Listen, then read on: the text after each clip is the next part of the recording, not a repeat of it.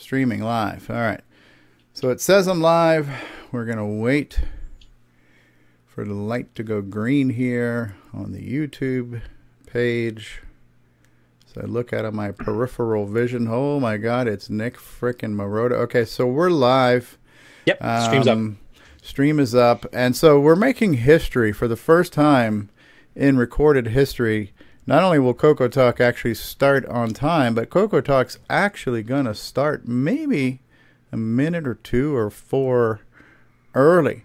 So, on that note, since we are live, we're going to cue the intro. Coco Talk episode 82 is going to do it live in three, two. Where's my freaking button? And here we go. And here we go.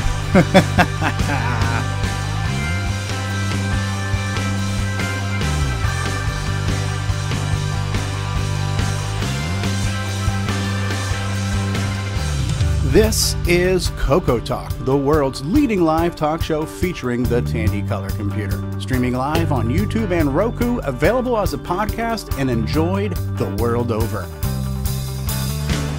And now, here's your host. Good afternoon, everybody, and welcome to Coco Talk, episode 82, where the fun never starts, but we are here. We're queer. Deal with it. Or that's sorry, that's a different uh, show I do. Um, but we're here on Coco you shouting hardcore sell that for a second. Yes. Um, so we're here. Let's let's see who we have in the live chat already. Because before we even press the button, and my Coco Cat just joined us. Before we press the button, Frank, we had eleven people waiting. So uh, Mark Overholzer said, "We're almost getting ready." Nick Marotta was here. Hello, hello, all, and Chad Edward Cunnington was here. Nick's neighbor, Curtis Boyle, and Chad, and Nick, and Chad, and Mark Bosley back three weeks in a row. Ken Reichard, uh, Ken, Ken, make it. Best known as the brother of Jason Reichard is here. Um, Al Hartman says, "Hey, is that Nick frickin' Marotta?" It is. Rob Inman is here saying, "Let the suffering begin." So there we go. We have uh, people have already been very. Um, chatty Cathy going on here on the YouTube page. And on the panel, we've got all kinds of people here today. So let's just start off by introducing everyone in my top left hand corner from, oh, Canada, Mr. Gooday himself. Not Gooday, but how's it going, eh? Mr. Curtis Boyle's with us. How's it going, Curtis? It's going good. Hello, everybody. All right. We have with us, friend of the show, not on off enough, but Brian Weisler is with us. Hello, Brian. Hello, all. Hello, hello. Uh, we've also got with us that Apple guy, Mark D. Overholzer. How the hell are you? I'm doing great. Glad to be here. All right, from down under the thunder, Mr. Nicholas Marentes. Good day, Nick. Good day, everyone. All right, and we have a friend of the show, friend of Curtis Boyle, um, a co-creator of the Nitrous Nine project, a guy who helps out Curtis when he burns his hair with curling irons and screws up his iMac. Bill Nobel, iron, not not curling iron. curling iron, soldering iron, whatever. Well, you had a mullet. Who knows what the hell it was? Um, Bill Nobel, how's it going, eh? Oh, we're doing good here.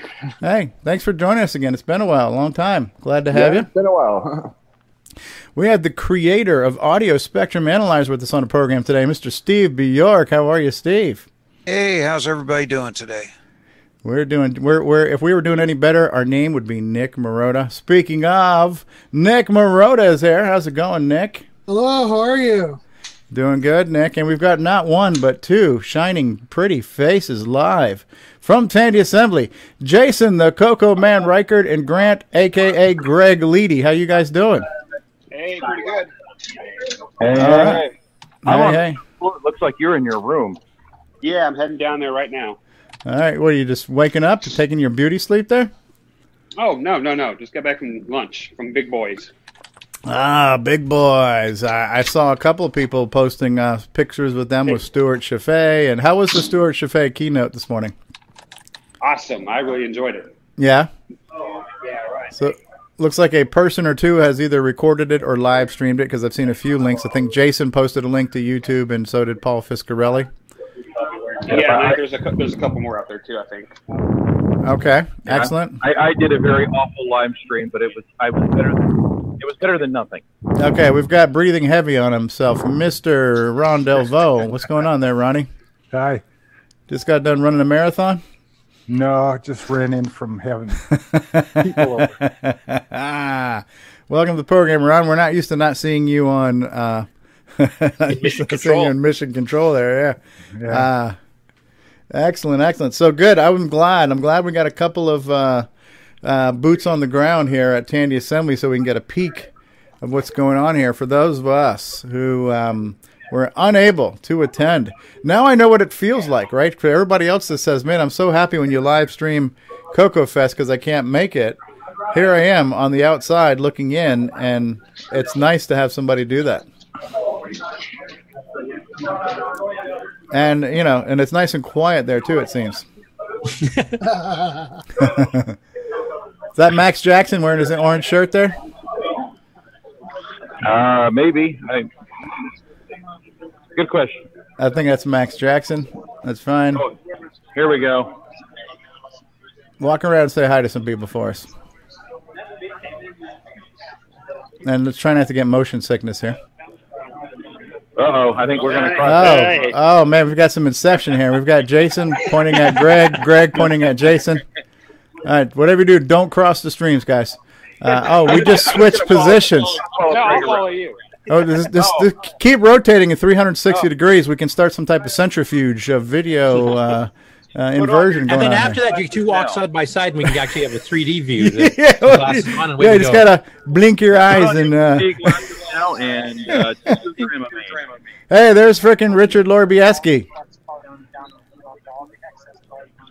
Richard, say hi. Hey, Richard. He says, everybody says hi. we got Richard from the side. We got Richard from the front. We're live on Coco Talk. Yeah. Yeah. Put on your glasses now. Oh. Oh, oh, oh, there's Eric. There's Eric. Eric, why not Canales? Eric. Did Eric get a haircut? Brought to you, brought to you today in double vision. Yeah, and, and double stereo, complete with sound loop and all kinds of stuff going on here. So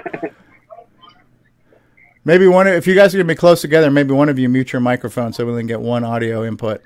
Um, Here, I'll mute mine. all right. Okay, there we go. Radio Shack computers. Oh, there's the my's and the me's and the mooses.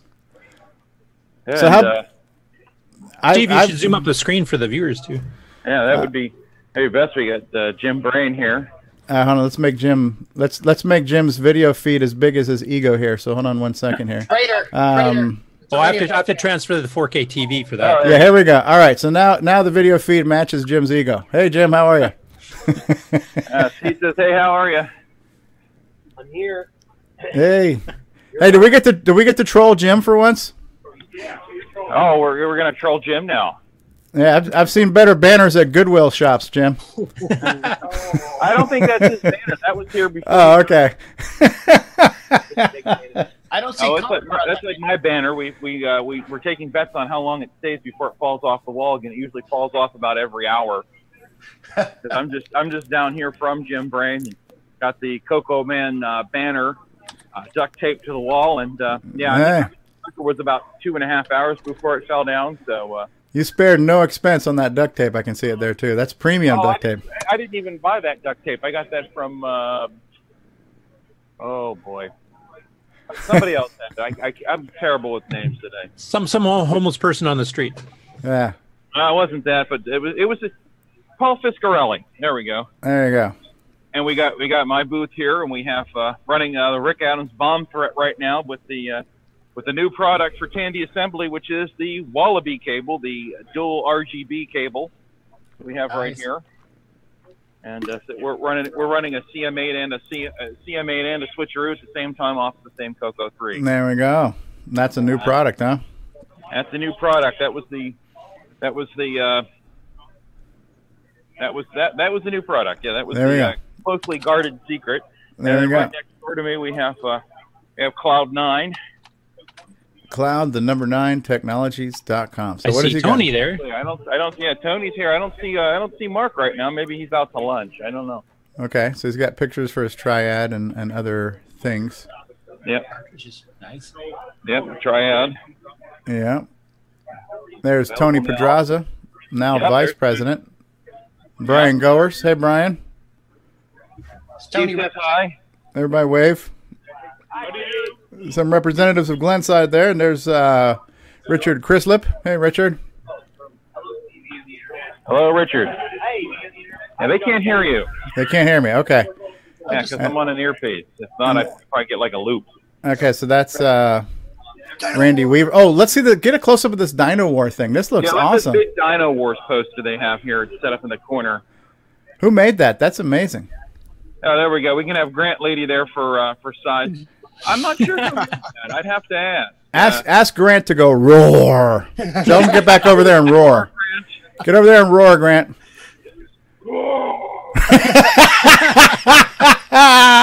that's going in the new. That's going in the new post credit scene. that's, that's an outro there. Uh, Hey, we, got, we got Brendan Donohoe and uh, Coco VGA. hey, Hello. Brendan. He waves. On Coco Talk. Hey, you gotta say hi to Stevie. There you I don't know if you can see me waving, but I'll wave anyway. I'll do the pageant wave. There we go. Doing the pageant wave. And we got some bust out going on here. Look at Bust that. Bust out. And bust out Yeah. requires VGA to really zoom in on that fidelity. Yeah, to really appreciate those blocks. But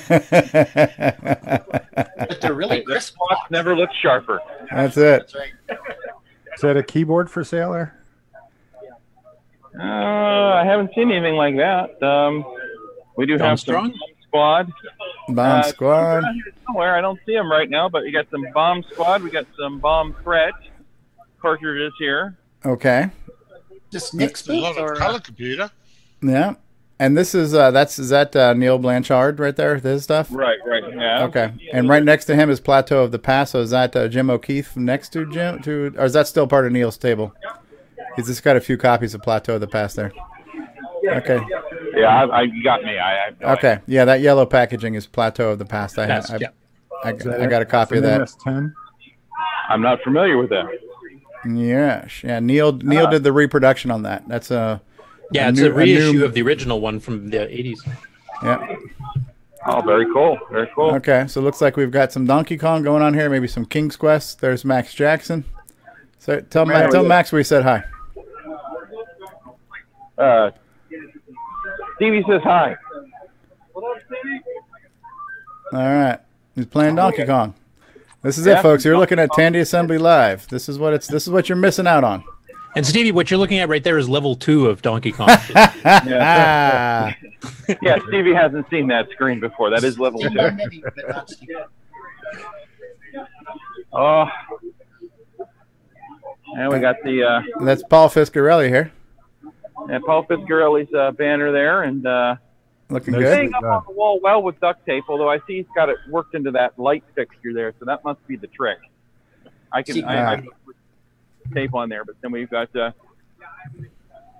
we got Brett and Eric. Hey, Brett. Hey, Brett. Stevie says hello. Ken is asking if Roku's working. I have no idea. Ron Delvaux, can you check Mission Control and see if Roku's online? I'll look. Some uh, so we got some Tetris there. Yeah, looking good. We got some laser discs here. Harry's got his brought his laser disc. Laser, the freaking laser, Or laser. That's cool. we got some uh, got some TRS 80 model one, model three, 4P, some of that stuff here. Um, I think this is the uh, I think this is the uh, auction table here. Okay, yeah, I saw that in Paul's video from this morning. Looks like some nice items there. Hey, there's uh, there's the internet's own Grant Lady. Hey, Grant Lady. Oh, let's see what else we got here. We got uh, a whole whole bunch of stuff here on the auction table, and uh, if you're into Tira's Sadies, there's a, there's a lot here. Uh, Holy Holy freaking crap. crap! There's a there's a fellow here that like had the I think the bottomless uh, bottomless box truck, and just was when we were setting up last night, just it just kept coming and coming and coming. That was the one that had the full U-Haul that we heard about from Paul. Yeah, I Yeah, believe, yeah, I believe that's Yeah. what it was. May I have your attention? Oh, So what models are those two large ones there? We're about to announce the winner of the door prize. Oh, I'm gonna win something. oh, door the prize. winner- The um, prize is a twenty-five dollar gift card to eBay. Ooh. You- If you guys check the number on the back of your uh, name cards, uh, I will announce the winner. Drum roll, please. Number is wait, wait for it. Forty-six. Number 46. 46. Do we have 46? 46? Must be present to win. Yeah. Be win, forty-six. Oh, uh oh. Going once. Going twice. Oh, Going once. Going twice. Forty-six. Anybody? Three times a lady. Eighty-nine. 89. 80, 89. Anywhere. Bingo. Oh, sorry, wrong game. Call. Under the eye. 49. Eighty-nine. Oh, Going once. Wow, a bunch of losers. Three times. a lady. The next A lady. 28. 28. 28. 28. It's good to do this at lunchtime, huh? Yeah. 28. Anybody? How about just show us what number you got? You, sir, on the front row. What number do you have? Check the back of your uh, name cards. 28. And is the prize at is the prize David Ladd by any chance? oh, there we have a winner. Oh, we have a winner. Ian. It's Ian. Ian Maverick, your neighbor. There you go. Even Maverick. Say hello you to go. Stevie. You're on Coco Talk. Hey, Stevie. Good to be here. Hey, tell Ian we're going to be showing off his Coco Max adapter today. Okay, guys. We're going to show off the Coco Max adapter today, Stevie said. Yes, I've got one here. You can show it off anytime. Wonderful. We have a few more drawings later on. So Just need a couple have a chance. to set up a way, but probably find one. Sounds great. Excellent. Rob Inman says 89 is the youngest age of the attendees. Oh. Oh no. Welcome to Tandy Assembly. we need a crypt keeper. Okay, so we got some Cocos here.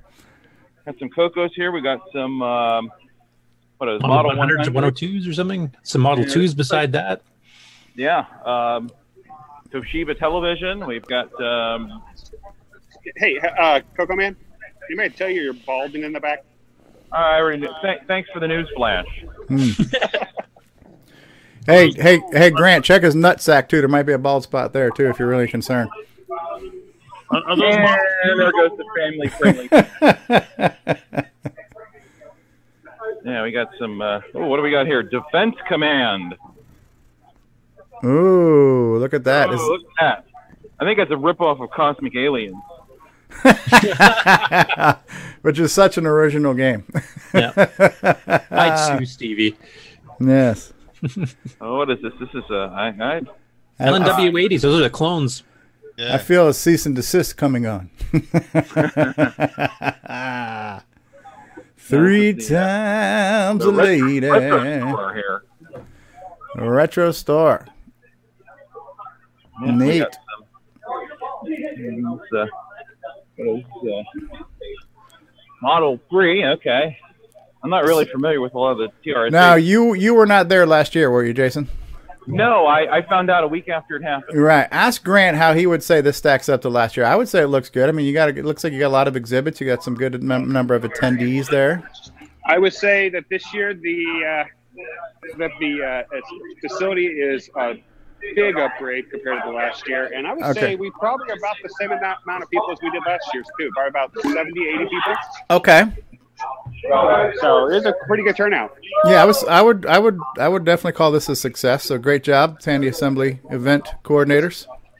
They've been, we Yeah, a lot of new Oh, faces here. this is uh, Curtis's DOS here. L DOS. yep, we're still here. exactly right. L Curtis DOS. Um, That's a good name. I'll have to use that for the next version of Nitrous 9.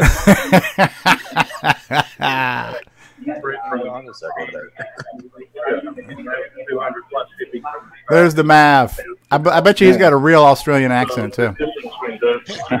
Oh, not like not like that Nick Marentes. Yeah.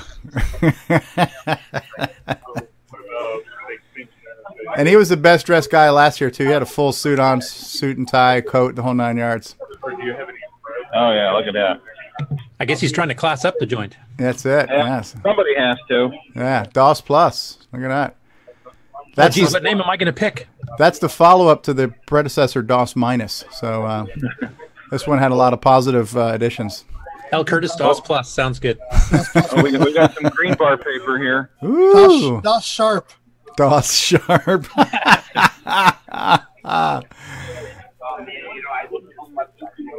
Oh, there's one of those primary hard drives from Tandy.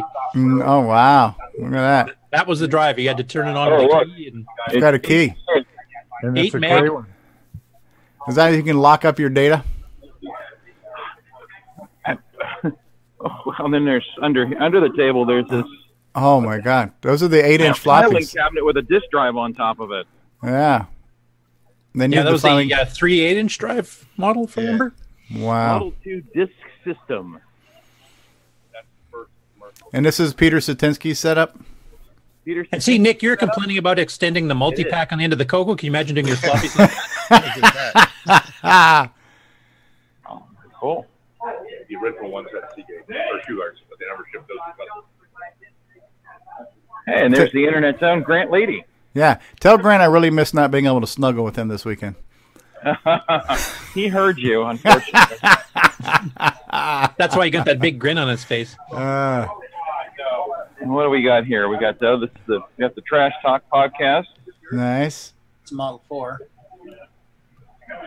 It's white. Oh, Gorgeous. anyway. Got some uh, This is Peter Bartlett's setup, sir. very well could be. I I don't Yeah, I have my so. handy dandy.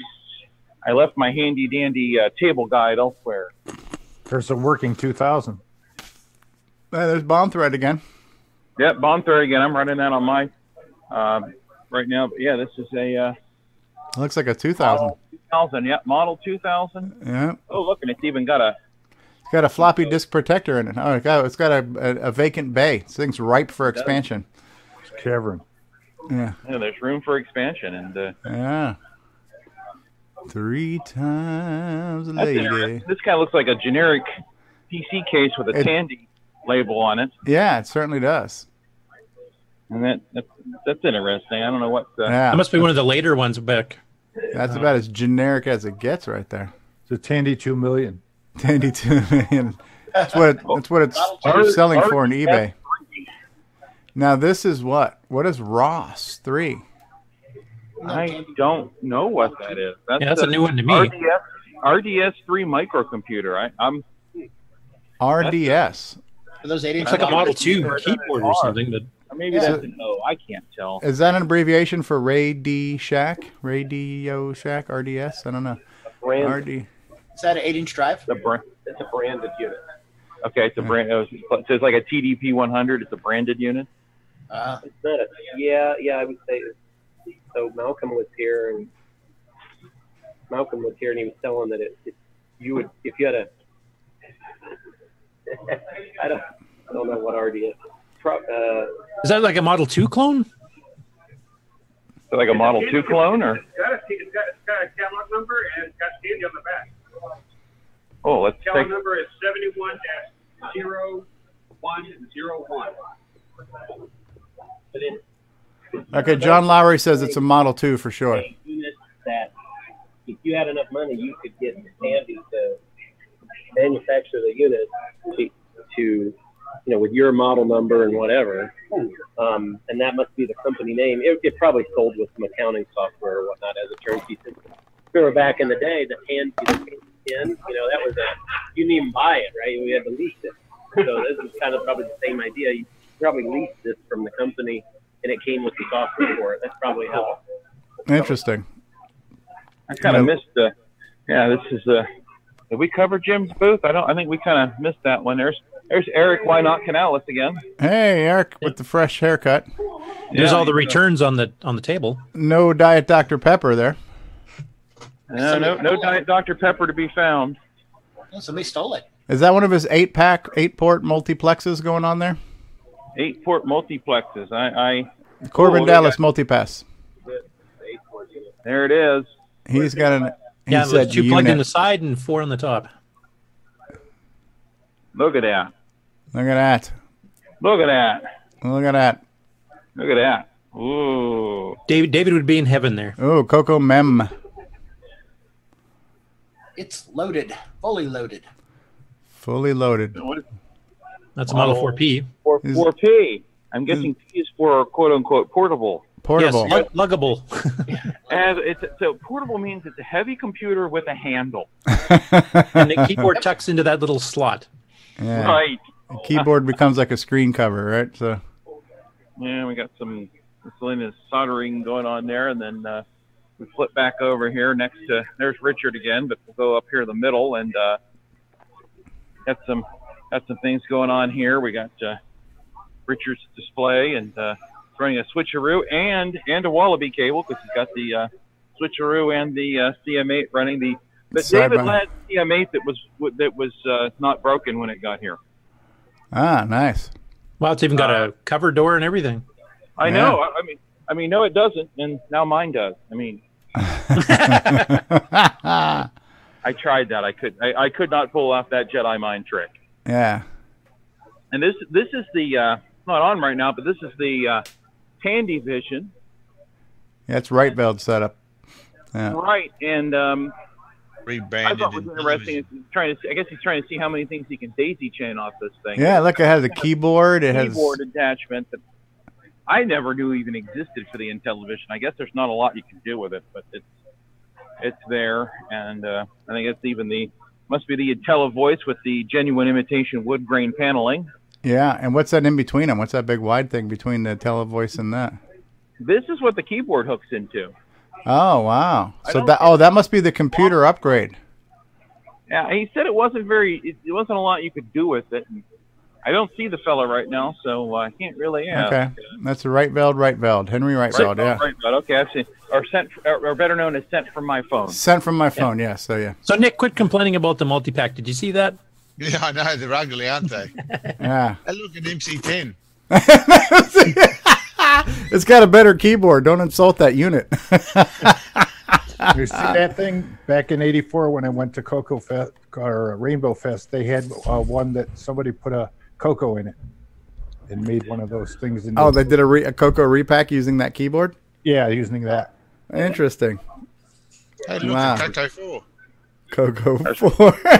A There's prototype. more of the. Uh, there's more of the uh, truckload of truckload of goodies yeah. in the middle there, and uh, we come around. Oh, and it looks like another. This looks like another Cosmic Aliens ripoff here. Yeah. Look at that. I, I think there's going to be a cease and desist. Another cease and That's desist. Galaxy Yeah. Invasion.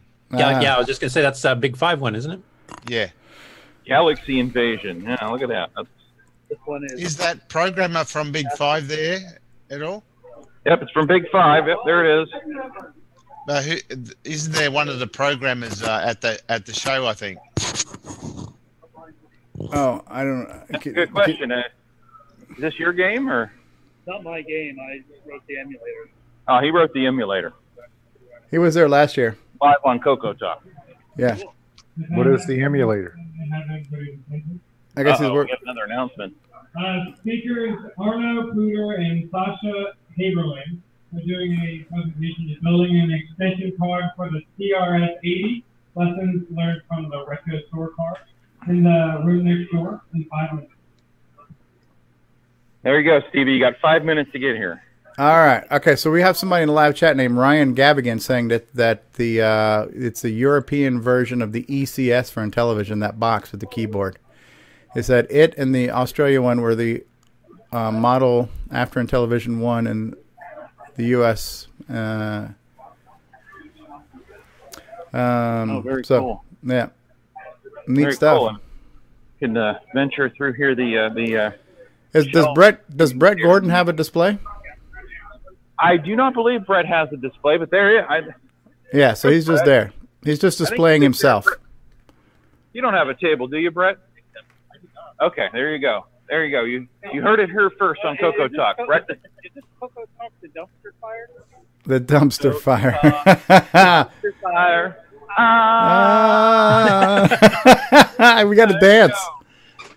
Ladies Hey, we got- hold your applause. Yeah, we got some more clips for the post credits now. We got Richard dancing too. We got Greg Yeah. roaring and Richard Greg dancing. roaring. Yeah. Yeah, we got a bunch of books. Oh, we have the complete Rainbow Guide to OS9. Oh wow! If I ever find myself low on toilet paper, Return. We can Uh, have a graphic of the dancing demon morph into uh, Richard. yeah, right. oh, oh, oh! Here we go. Here we go. We got a. We have a The toilet Oh, paper 10 printer. Toilet That's paper ten. Or- slightly incomplete. Well, it has a tint to it. Oh, that that's that's that's what we call a patina.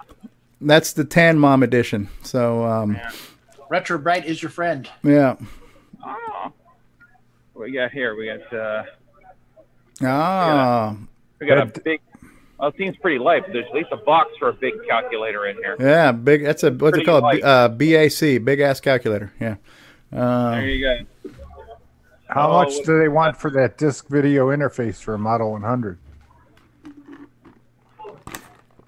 I have no idea. See it on Where, top where was that? That was It's in the box on top. Right beside the uh, printer oh, interface. this, this PC. video interface. I Yeah. have Model 100, right? It appears to be empty. it's probably Ah, on so it's display on somewhere. display. Yeah. It could be. That was a doohickey you plugged into it and it, it attached to like an 80 column composite monitor, almost turned it into a PC. Hey, have you ever noticed on sometimes on eBay they'll sell those boxes? Just the boxes? Yeah. Oh yeah. Yeah, but it's a vintage box. bucks. Yeah. Yeah. it's a vintage box, so it's worth something. Um, look at that cassette player. That is vintage. Yeah, and the Oh, modem, it looks like. Oh, Direct motion modem DC twenty two twelve. Oh, untested. that's a 1200 baud one. That's the high end one. Oh, Is that is that a Craig? how much would how much would you pay? Don't answer yet. wow. Got all kinds of books here. We got um, oh, using the TRS-80 in your home. Oh, Compared to using it in your car. yeah. Darn it, I've been using it outside this whole time. No wonder Yes. it's buggering up in the I the had snow. one in my van. Oh, Curtis, you've been doing it wrong. Oh, are these OS9 manuals? Uh, no, it's like MS No, they- DOS, They have lots of Microsoft Word. Hey, Ron, can you work the camera for Jason, please? Oh, you want me to work the camera like Ron? there you go. You have to drop it. Oh, Oh, drop it? okay. Enough of that. We're gonna make everybody seasick. You need Hey, to my, drink my more, hands Jason. are still, my arms are still tired from holding up my phone for that whole Stuart Chaffee uh, keynote that I streamed live to YouTube. well, thanks for doing that. We'll have to watch that later. Yeah, how did it go?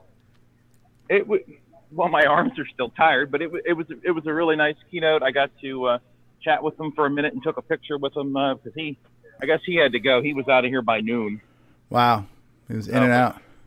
uh, in and out. But uh, nice guy, nice fellow, really interesting talk. If you get a chance, He Stuff on shuffled out, huh? Facebook, and uh, uh, there may be better recordings out there eventually, but uh, I have one up there now. But, Okay. Uh, but of my, oh, we have one of those uh, 50 and one kits here. Uh, Hey. Ooh, all kinds of all kinds of Radio Shack goodness here, and uh, just uh, all If kinds. I didn't of know good- better, I'd think I was in Ron's garage right now. yeah, Yeah. Uh, less the signs. yeah. Yeah. Yeah, we got. Uh, Yeah, I keep thinking in my head, hey, I got one of those. I got one of those. I bet you don't have the giant Dino Wars poster though. I love that Dino Wars poster. Well, uh, well, Ron, it's like I have one of those. I have one. It's more like I have one dozen of those. you have 12 of those. Yeah. Yeah, but I- Yeah, I don't that's know something else, the isn't Dino? Wars poster, but everybody likes it. Oh, and ladies and gentlemen, the internet's Grant Leedy. Whoa, you're gonna knock it over there, Grant. Whoa. Oh, Oh, God. just let that happen. Roar, roar. You can tell Grant to roar again. 70, 70 bucks down the drain. Uh, Tim Linder put this together. Uh, Tim Linder, huh? breaking news from Brent Donohoe. This was Tim Linder. That's right. Where Tim works, he has one of those big ass printers, if I remember, for the Hey, print shop he works for. Uh, did Oh, you guys no, no. notice those dinosaurs are in uh, Arizona? Brent sneaking behind the sign. Is there anything back behind here? Oh, everybody. All right. Roar. That's Yeah, there you neat. Go. Yeah. Oh, Grant's gonna go behind and roar. Okay. That's, uh, Roar. roar. Secret revealed. He should have put a he should have put a hole on, on his head so you just poke your head through. Yeah, a take your photo. picture. Yeah. you look- get your- take- I believe, I, you're, you're holding it the He wrong gives it a rating of one. that's that's Grant saying we're number one. We are the number one rated live Oh, talk show uh, and for, and featuring a shaky cam. Yeah. Um, yeah, I can't. I can't turn it upside down. I can't put it in Australia mode. It doesn't work. okay. work. It correct. It auto corrects itself. But I think that's. Uh, I think that's pretty much the uh, Hey, what are those monitors on the floor monitors on the floor. Yep, there's monitors on the floor. down behind you too? Oh yeah, there's monitors. Even saw a everywhere. Mac Cube there. Yeah, there's um a bunch of laser discs here too somewhere. Laser. Those Laser. are those look like a couple Apple monitors. The one on the right is the monitor two used for the Apple. Yeah, we got some monitors here on the floor. We got uh, what is this? This is uh high resolution monitor VM1. Those are for the um, 2000s. Yep.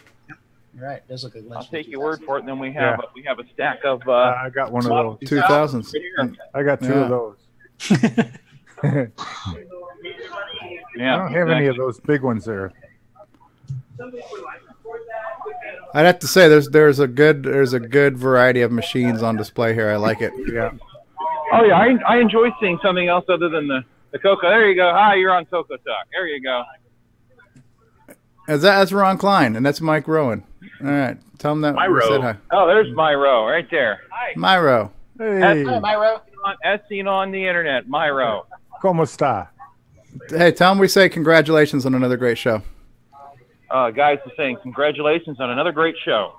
Yeah, it's been a great show. We're almost, we're not quite at what we had last year. I think we're we got 86 last year. We're 83, so we should hit or exceed last year. That's awesome. Wonderful. That is awesome. I'll walk that through three times. Oh yeah, just change how you count it. And that's Ron Klein. You hear that, Stevie? What's that? Next time you need to be on this side of the camera. Yes. He agrees. Tell him I don't have the uh, Coco Crew kind of uh, budget. We're you know we're a low budget show. Uh, he doesn't have the Coco Crew budget, you know, low budget show. Can, can we even flush this time? Coco Talk Live. We're luckily we can live vicariously through. Want to hear uh, a Tandy story? Radio Shack story? Radio Shack. Who is story? that? Who is that? Who, who we have here? His name, your name tag flipped around. I'm TJ McLaren. I'm, I run Digital Dynamo. Digital Dinos. Okay, see the guy with all the stuff. Yep. You're the guy with all the stuff in the middle. I'm the guy with all the stuff in the middle. Oh, so you're the one with the box truck. What's what's the story with that? Uh, being all the stuff I have. Yeah. So I've been uh, in the classic computer arena for since like 92, 93, somewhere in there. And somewhere around 19, 2003, I decided that I needed to sell something. So one of the things about collectors is, of course, you have to buy everything, right, to get that one thing. And my, my wife at the time, my new wife at the time said, hey, you can't store everything. Okay, it's like you can't collect them all, right? So what I decided to do was to um, take the one thing that I wanted and then sell everything else. Okay, which is what we want to do. Right. So I tried to I tried to be nice about it for what I was going to sell. So all of this stuff is all my duplicates, duplicates, or things I'm not interested in anymore in, in Tandy. That's where all this comes from. Everything here has a little bit of a story to it. So you want to talk about the story? Let's do that. Yeah. Which story are we gonna hear now? But Now, we're, gonna hear the, we're gonna hear the Coco story. Okay, now did he say his wife at the time? Does that mean his wife is that person is no longer his wife? I, I think it- so. You have a different wife now, and not not your wife at the time. I still have the same wife. Oh, okay. Yeah. Okay. Um, so I had a friend named Jim, and he had some color computers, and he was um, no longer in the, in the color computers, so he gave me this freeze. So that's where my Coco trees came from. And then all of these, as you can tell, like see where it's uh, kind of marked, and you have like a mark here, and see what this mark is? See that guy? It says Let's peel the sticker back. See that, Mark? Right. So Eight that, ninety eight. all the Coco Chews here come from thrift stores. Wow. That mark came from um, uh, what was it called? Uh, it was a thrift store in Columbus that is eluding my name, eluding, eluding is Eluding. eluding me at the moment. I've been talking all day. I know the So, feeling. Um, but cocos are pretty rare when you come when it comes to being in thrift stores. They really are. Uh, but these guys over here, so this is so these original these original cocos.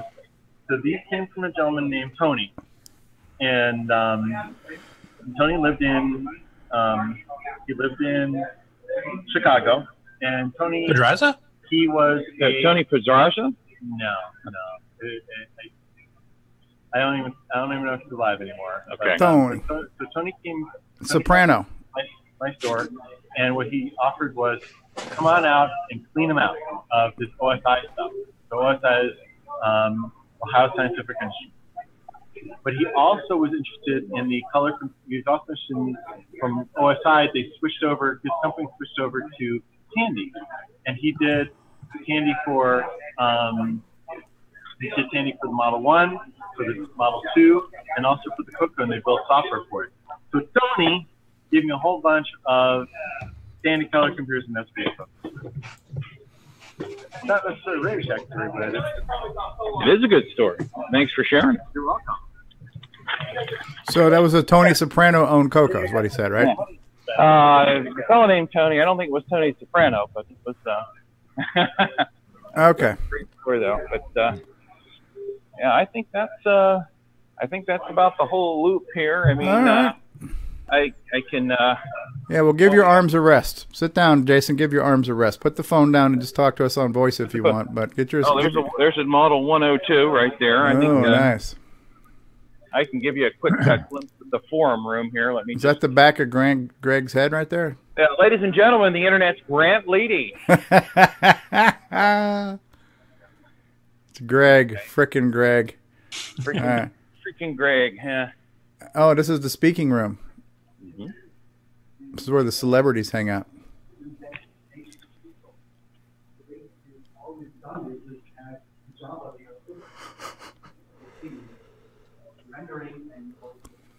Keyboard, keyboard support. And, um, and I think in 2013, uh, it was 16 for the first time we went live. Thanks for. And, uh, Yeah, nice size uh, exhibit room or speaking room there. And it's given a talk on TR City emulator for Android. Yeah. Uh, oh, Yeah. and uh, there's uh, there's ice. Oh, nice. Uh, What about Jolt Cola? Does this event include Jolt Cola? Oh, the internet's Grant Leedy, ladies and gentlemen. Oh, I'm glad the camera was aimed high on that one. Yeah, no shit. That would have been uh, something we didn't want to see. All right, that's um, that's uh, that's really all I that's really all I have from Tandy Assembly. I think that's uh, that's the gist of it anyway. Well, you gave us 45 minutes of content. We can end the show now. This is great. So, 40, um, only 45 minutes. I mean, it hasn't been like four hours yet. It just feels like that to your arms. That's all. Yeah. Oh, again, I got my I've got my badge and I've got my Coco Talk shirt, so we're there you go. You're awesome. we're good to go. You're awesome. Yeah, give your arms a rest. Give your arms a rest. I'll give my arms a rest. Reporting live from Tandy Assembly, and there's Greg. Hey, there's the internet's Grant Leedy. Yeah, ladies and gentlemen, the internet's Grant Greg live from Tandy Assembly. That's awesome. Thank you, Jason. I can't thank you No, enough. appreciate it. I'm, Thank I'm having you. a Yes, blast, you're so. too kind, and thank you. Wish y'all Uh, could be here. Yes. Awesome. All right. Well, we've had a few more people show up on the show now too. We've got uh, what's his name over there? David Ladd. All right, David. Paul Barton has joined us. All kinds of people have joined us here. So excellent, excellent. Thank you guys. Um, good stuff. What do you guys think of that uh, little tour of Tandy Assembly?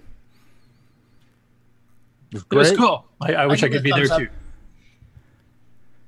It went. It, I think it was a success. They pulled it off. That's good. Yep. I didn't have any reason to doubt them, but it's nice to see that it, uh, you know, it it it went off with a bang. Yeah, looks like the venue was good. Um, you know, I know I know a few people saying the time of year wasn't ideal for them. You know, it's too close to Thanksgiving, too close to Christmas, or this or that and the other. So, um, but all things considered, uh, yeah, nice turnout, nice nice mix of exhibits there, and um, yeah, and it looks like the venue is pretty good. Yeah, and you're never going to get it one at a time that's perfect for everybody anyway. No, I mean, no. pick one and go. Yeah, what's that, Ron? I have breaking news. Uh, breaking news. Yes. Uh, da, da, da, da, da, da, da, da, da, da, da, da, da. Um, Coco, uh, Coco TV is not including our show at this point. Coco TV is not including our show at this point. Okay, maybe I don't know Roger forgot to turn on the receiver on his end. I don't know. It's usually uh, automatic, right? Well, yeah, I mean, uh, theoretically, that that answer that should be a true statement. Yeah, but um, nope. I have tried it numerous times. I sent him an email, and uh, we'll see what happens. Yeah, and John, and John, we're sorry you couldn't make it either. So John Lowry was planning on attending and was unable to attend. I would have liked to have attended, and um, uh, you know, just wasn't able to. So um, no, that's cool. We got to see Jim Brain. We got so we got to see a lot of guys who are sometimes on the show or you know a periphery of the show. So get to see them in person. That's great. Um, or at least get to see them via you know video feed. So cool stuff. Hey, Paul Barton, how are you? I'm doing fine. Can you hear me? Yeah, we can hear you fine. You sound Okay. good. What you been Yeah, cooking up lately? Sixty-four gigabyte RAM upgrades or anything? Yeah, right. No, I've just been playing with my uh, one chip hard drive interface board. Oh wow, cool. And How many wire- chips? How many chips does it have? One. what color wires were you using? What's what's the uh, what's the theme? Look at that. Oh, it's all hand wired, of course. Yeah, very cool. One chip hard drive Already- Yep. interface. Excellent, excellent, excellent. Uh, that was nice. I don't know if Jason can still hear us, but yeah, uh, Jason, thank you so much for, for showing us that. I did have a little brief video that I had uh, stolen from Paul Fiscarelli this morning. I figured I would show if, if we had nothing else to show, but I think we got we got more than our money's worth on our Tandy assembly walkthrough there, huh? That was good. Forty five minutes of just seeing stuff. That's cool. Uh, you could spend 45 minutes probably going through that uh, digital dinos collection of stuff he has right the box truck full of goodies you know that's like a candy store right there so so i was kind of hard to make out um, some of the stuff he was saying so jason can you repeat uh, uh, jason can you hear us jason record all right Uh, Um, he's with Neil right now, but I'm here. Okay, so I don't know if you heard the guy. He was trying to explain how he got into his collection and now how he's selling his collection because he needed to buy stuff to get the stuff he wanted, and he ended up with a lot of extra stuff, and now he's selling Yeah, that U-Haul stuff. guy. Yeah, the U-Haul guy. Yeah. What's So- the question? Let me to ask him. Yeah, well, J- Jason, can you just kind of give us the short story of what he was explaining, like why he's selling all of his stuff now? Because it was kind of hard to hear for all the ambient noise. He said like uh, he had to buy a lot of stuff to get the stuff he wanted. You're muted, Jason. Sounds like he was trying to sell Basically, the excess selling stuff. it was basically he had these are like doubles and maybe e- and multiple like triple Yeah. Okay. So. what he has and uh, very understanding wife, but I guess it was time to uh, you know, get rid of some of it. And there's Neil's behind me playing Rampage. Yeah. Well, it's, it's good he got rid of that wife because any wife who doesn't understand that you know collecting is important is not the I right wife to have. Still his wife, so that. Oh, it still is his wife. Oh, his wife at the time is still his wife now. Okay, Right, well then, right. good, I- good woman. So, I, I had to double check on that myself. okay, there we go. All right. So his wife says, "Listen, you can collect, but keep it, keep it under control." Uh, that that was my understanding. Yeah. Okay. And this is now this is his attempt at controlling the collection. That that was that was my understanding. Yeah. All right. Good. Well, hey, listen, his his loss is our gain, right? So. uh, Absolutely. yeah. And uh, the prices seem reasonable. As far as I know. Yeah, excellent. Very cool. Very cool. So that's a bonus. That, I think that's a, that's a challenge, right? So when you have um, because because a lot of people go like to Coco Fest. People go to Coco Fest for the auction, where like you know I can get you know, I'm going to get this $40 CM8 on auction if I'm lucky. But you got somebody else who wants to sell their own for a 100. And so when you're selling things at these shows, you're kind of competing with the auction because everybody wants that penny on the dollar auction item, right? Oh. So No, the Tandy Vision wasn't on when I was over there. Oh, oh, breaking news now. He got past level one, Stevie. Ah, excellent. Oh, level two. Let me let me get in here and so you can see what level two looks like. hey, Rampage, uh, that by that guy who made Zaxxon. The guy who helped with Moon Shuttle. the guy who helped with Moon Shuttle. Don't you need audio spectrum analyzer? yes.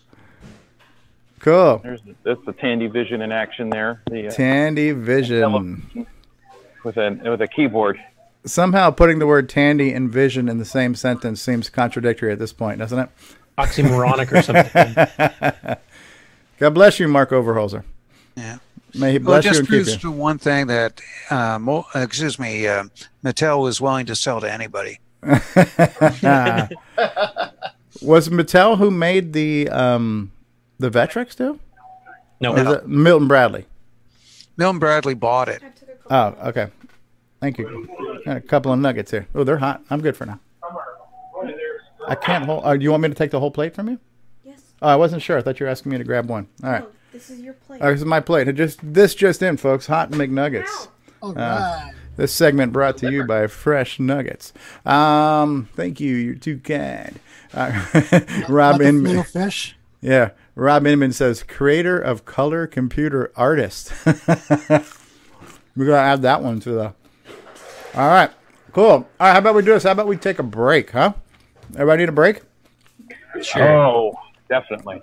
All right, we're gonna take a break, so we're gonna we're gonna run some commercials and we'll be back. Thank you, Jason kind, uh, Jason uh, Reichert. You are too kind, and we'll be back in just a little bit. Steve Powell's here. Hey, Steve.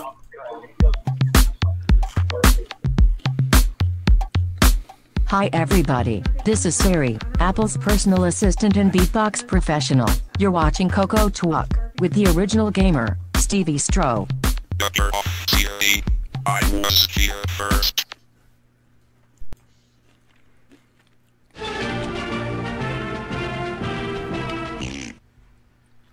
What's going on, everybody? Stevie Stroh, and I want to say thank you for continuing to watch and listen to Coco Talk. We love doing this show. We think we put together a pretty good show for you, but this show could be better with your help. So if you would like to send a feedback, a comment, a suggestion, a show topic, or maybe even your own little segment or bumper, then send it to us via email to cocotalk at cocotalk.live. This show would be nothing without you. Love to hear from you.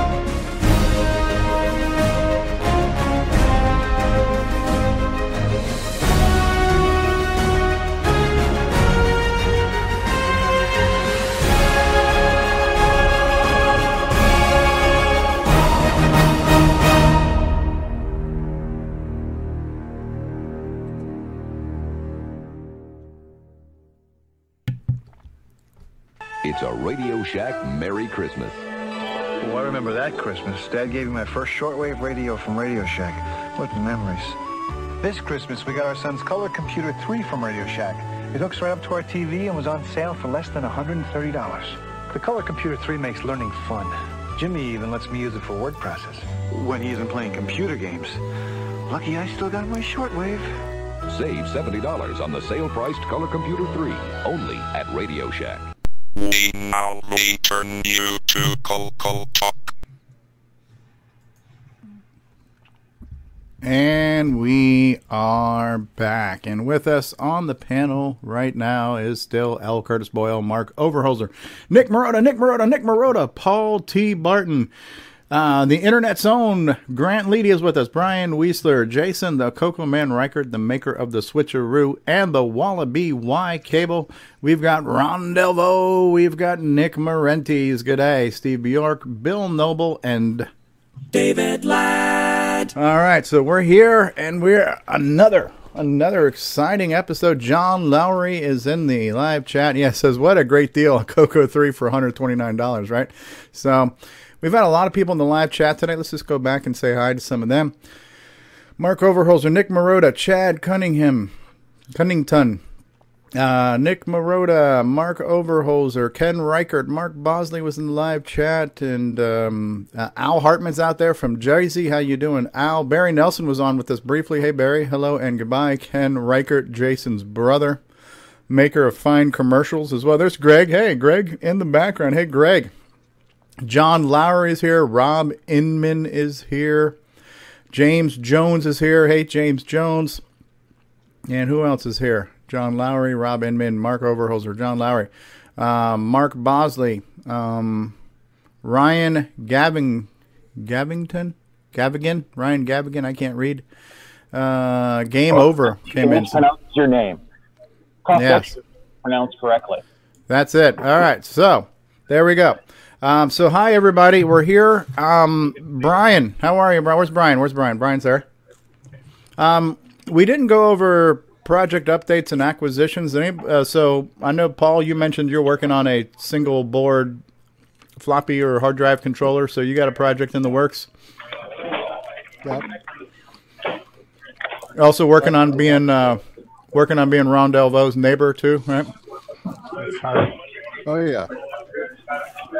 Look at All his right. beard. His beard is wonderful, isn't it? It is. You guys look like real men. Real Yeah. men. Real men have beards, right? You're kind of the ZZ top of the Coco world. He's my brother from another mother. Yeah. Really going crazy about a sharp dress man. Yeah. Um, Greg is with us. David Lads, Bill Nobel's here. Bill, what have you been up to? We don't get to talk to you all the time. What have you been up to, crazy man? Oh, not a heck of a lot. Just uh, still working on NitrOS-9 as usual. Oh, really? When, hey, when is Nitrous 10 coming out? Uh, probably about two, three years. Yeah. As soon as we get the 6810 processor, we'll be ready to go. Yeah. It's like Mac OS 10, Windows 10. Yeah. Everybody stops at 10. That NitrOS NitrOS has been on version nine for a long time. You think they would have made a new one by now? You to adopt Microsoft's numbering scheme. They'll call Yeah. it something like uh, not Vista, but uh, Kind of like that Coco 4 we keep waiting for. yeah. Yeah. Plenty of background noise coming there from Coco Man and Grant. Um, oh, did they just muted themselves? All right. Well, when you have something important to say, feel free to chime in, which we know from Greg will never happen. So uh, you're number one too. He does no sign language. Flag. he's he's he says we're number one. We are the number one live leading show featuring the shaky cam. Uh, Grant knows the sign language. He's the Helen Keller of the Coco world. So yeah. Now Brian on Facebook, I got all kinds of stuff from Facebook to share. Brian mentioned, hey, I got a three-hour road trip, a three-hour tour, um, and he chose to spend those three hours on on purpose. Intentionally chose to listen to Coco Talk all that time, and all I have to do is say, "I'm sorry, Brian." So. Uh, we'll refund his money. Yeah. but I did want to um I did want to bring that up. Maybe now's a good time to do that. Maybe we'll have a moment of uh, introspective and, maybe reflections. But um what I what I've realized just recently anyways is that we got a few people now who are kind of mentioning the show by name and, and posting clips and sharing things and it's almost like we're becoming a resource, right? That was one of the news articles was that um you know, somebody had found the episode where Mark Overholzer was talking about the SD card that you could put on your Wi-Fi. And um, I mean, there's so many things we talk about. We've done so many episodes. We're on 82 right now. So um, I I just think it's nice that people are now, um, I guess, validating our efforts and and and getting something out of it, even on on replays, and then using that as a resource, and then sharing that for other people to look at. So it's kind of um, I guess fulfilling to to see that happen. It was very like almost everything about the show has been unplanned, unintentional, unexpected. Um, it's kind and of the tradition continues. yeah, yeah. It's just kind of become this run. It's been this runaway train of whatever it is the whole time. You know, We're like the Uncola. the Uncola. Yeah. So It's like a So- bunch of friends hanging around talking about tech and stuff. yeah, yeah. So like if you're new to the program, like I think Mark Bosley has only been here about three weeks, says I'm just showing, I'm just watching you guys for the first time. So I just want to remind everybody wh- how how the show got. So who's that in the background there? Oh, that's Eric. Eric. I Eric recognize Canales. Hey, It's a hair. Hey, Eric. Eric, can you hear us? If you can hear me, smack Grant in the back of the head. I can hear. Okay, I, I'm I'm thinking to you. If you pick up my mental telepathy wavelength thoughts, please smack Grant in the back of the It's not working. Not working. All right. So, um, yeah, I mean, the show started was it like around March of 2017, and we were getting excited for Coco Fest 26, right? And so, um, at that time, I was mostly doing just YouTube videos of of um, Coco games, and every now and then I did a live stream. Every now and then I did a little um, and interviews, and then every now and then I did like a live stream marathon of, of some Coco games, right? So I had this idea, hey, why don't we just live stream and let's talk about Coco Fest. We're all excited about Coco Fest. We've got the, you know, the Christmas, you know, that Christmas vibe. You know, we're we're really excited for Christmas, the new toys and all this kind of stuff. So we kind of got together. We just live stream was very spontaneous, very unplanned. Uh, five or six people were on that first episode. Mark Overholzer was on the very first episode, and he's been with us since day one. Right? Curtis was there. Um, I think uh, Auntie M was there too, and. Uh, uh, yeah. David Ladd. So yeah, David Ladd, John Linville was there, Curtis was there. Um, a handful of us were there, and we were just kind of just talking about stuff, and, and oh, this was cool. You want to do it again? And we did it again, and I think we did it for about four or five weeks, which led up to Coco Fest. We did some live streams from Coco Fest. We did like a wrap up Coco Fest wrap up show, and then uh, where do we go from here?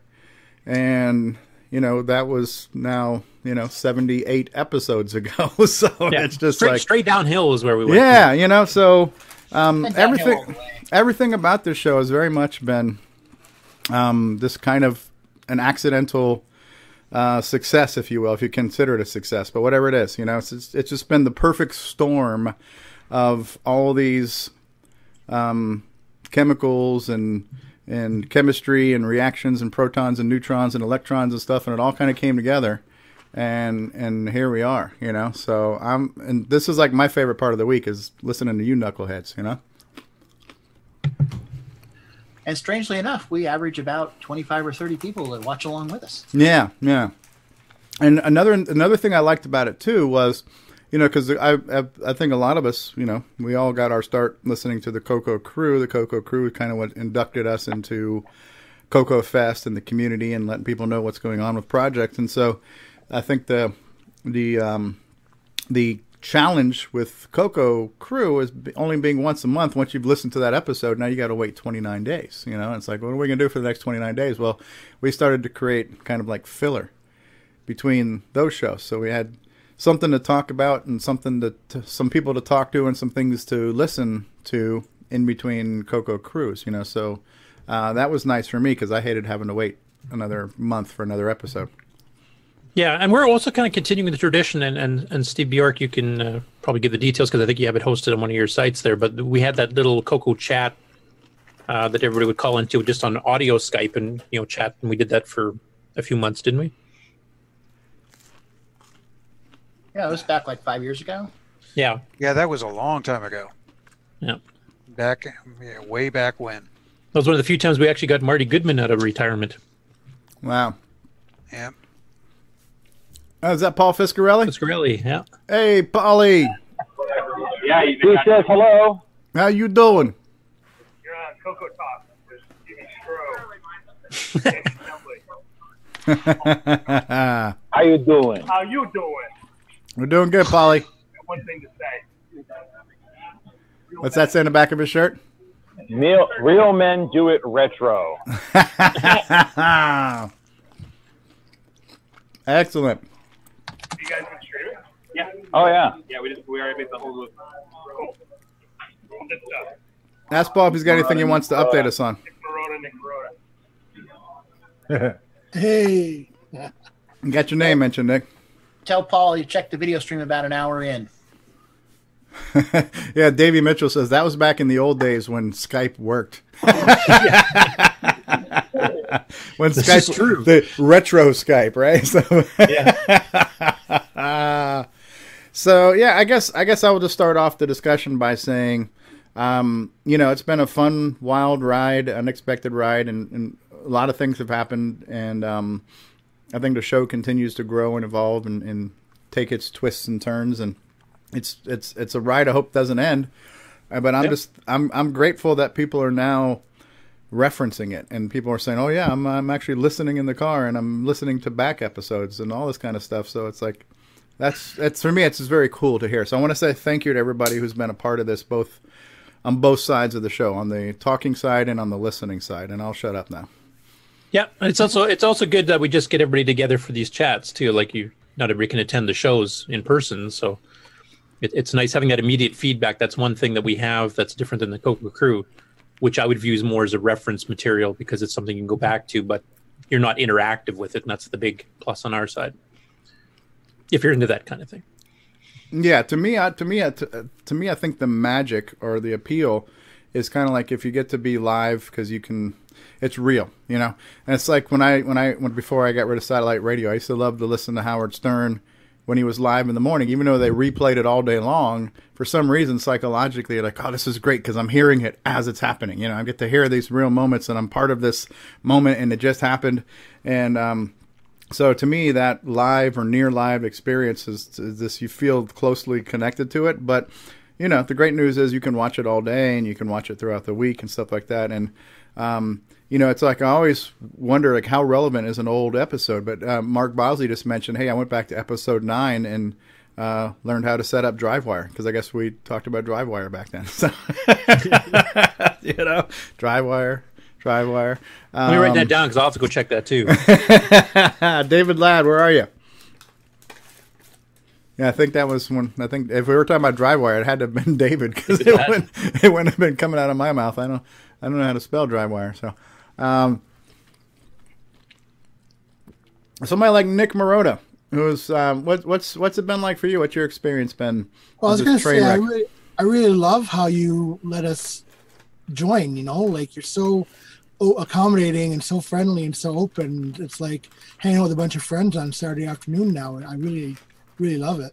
So uh, Yeah, it's like it's like a live Coco meet. Except Yeah. I mean, it was inspired by Coco Fest, which is Fest. what Coco Fest is, where we all get together. You know, Coco Fest to me was inspired by Coco Crew, and um, yeah. So if anything, if if we if so, you know how some people say the Coco Crew reminds them of the Rainbow Magazine, which is a great accolade. It's a thing. To, if if somebody says that our show reminds them of hanging out at Coco Fest, to me that's an accolade. You know, because that was our inspiration. You know, so. it's a lot of fun. Mm-hmm. Agreed. Yeah. Hey yeah. guys, it's, can I give you a shameless uh, piece of up information? Sure. Make it even shameful if you'd like. As, I, Okay. as I eat my fries. Sure. Yesterday I turned fifty. Hey! I'm officially Oh, old. wrong button. Although at 50 There years you old, you probably take some naps, but I gotta I'm- take a nap after this Yeah. show. this is the button I meant to hit right here. So, hey, um, Jason, if you can hear me, and especially if Greg is not listening, smack him in the back of the head for me, will you?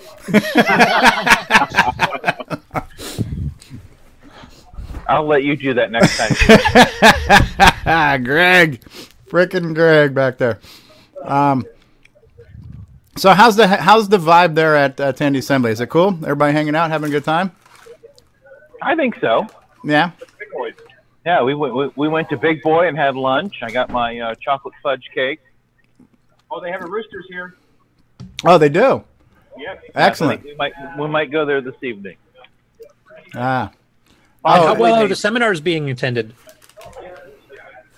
Uh, the only thing I've attended is, was the uh, Stuart Chaffee keynote, and um, you just saw a few minutes ago there was a, there was a decent amount of people in there. I, I I don't even know if I have the seminar schedule. It looked by. Um, it seems like when you look at the website, it, it- they have them spread out. Yeah, there's at least a little bit of a break in between because that's always a challenge when it's back-to-back speaking engagements because you always have. To, where am I going to be? Am I going to be here? Am I going to be there? Am I going to miss this? So it's nice to try to find some balance there.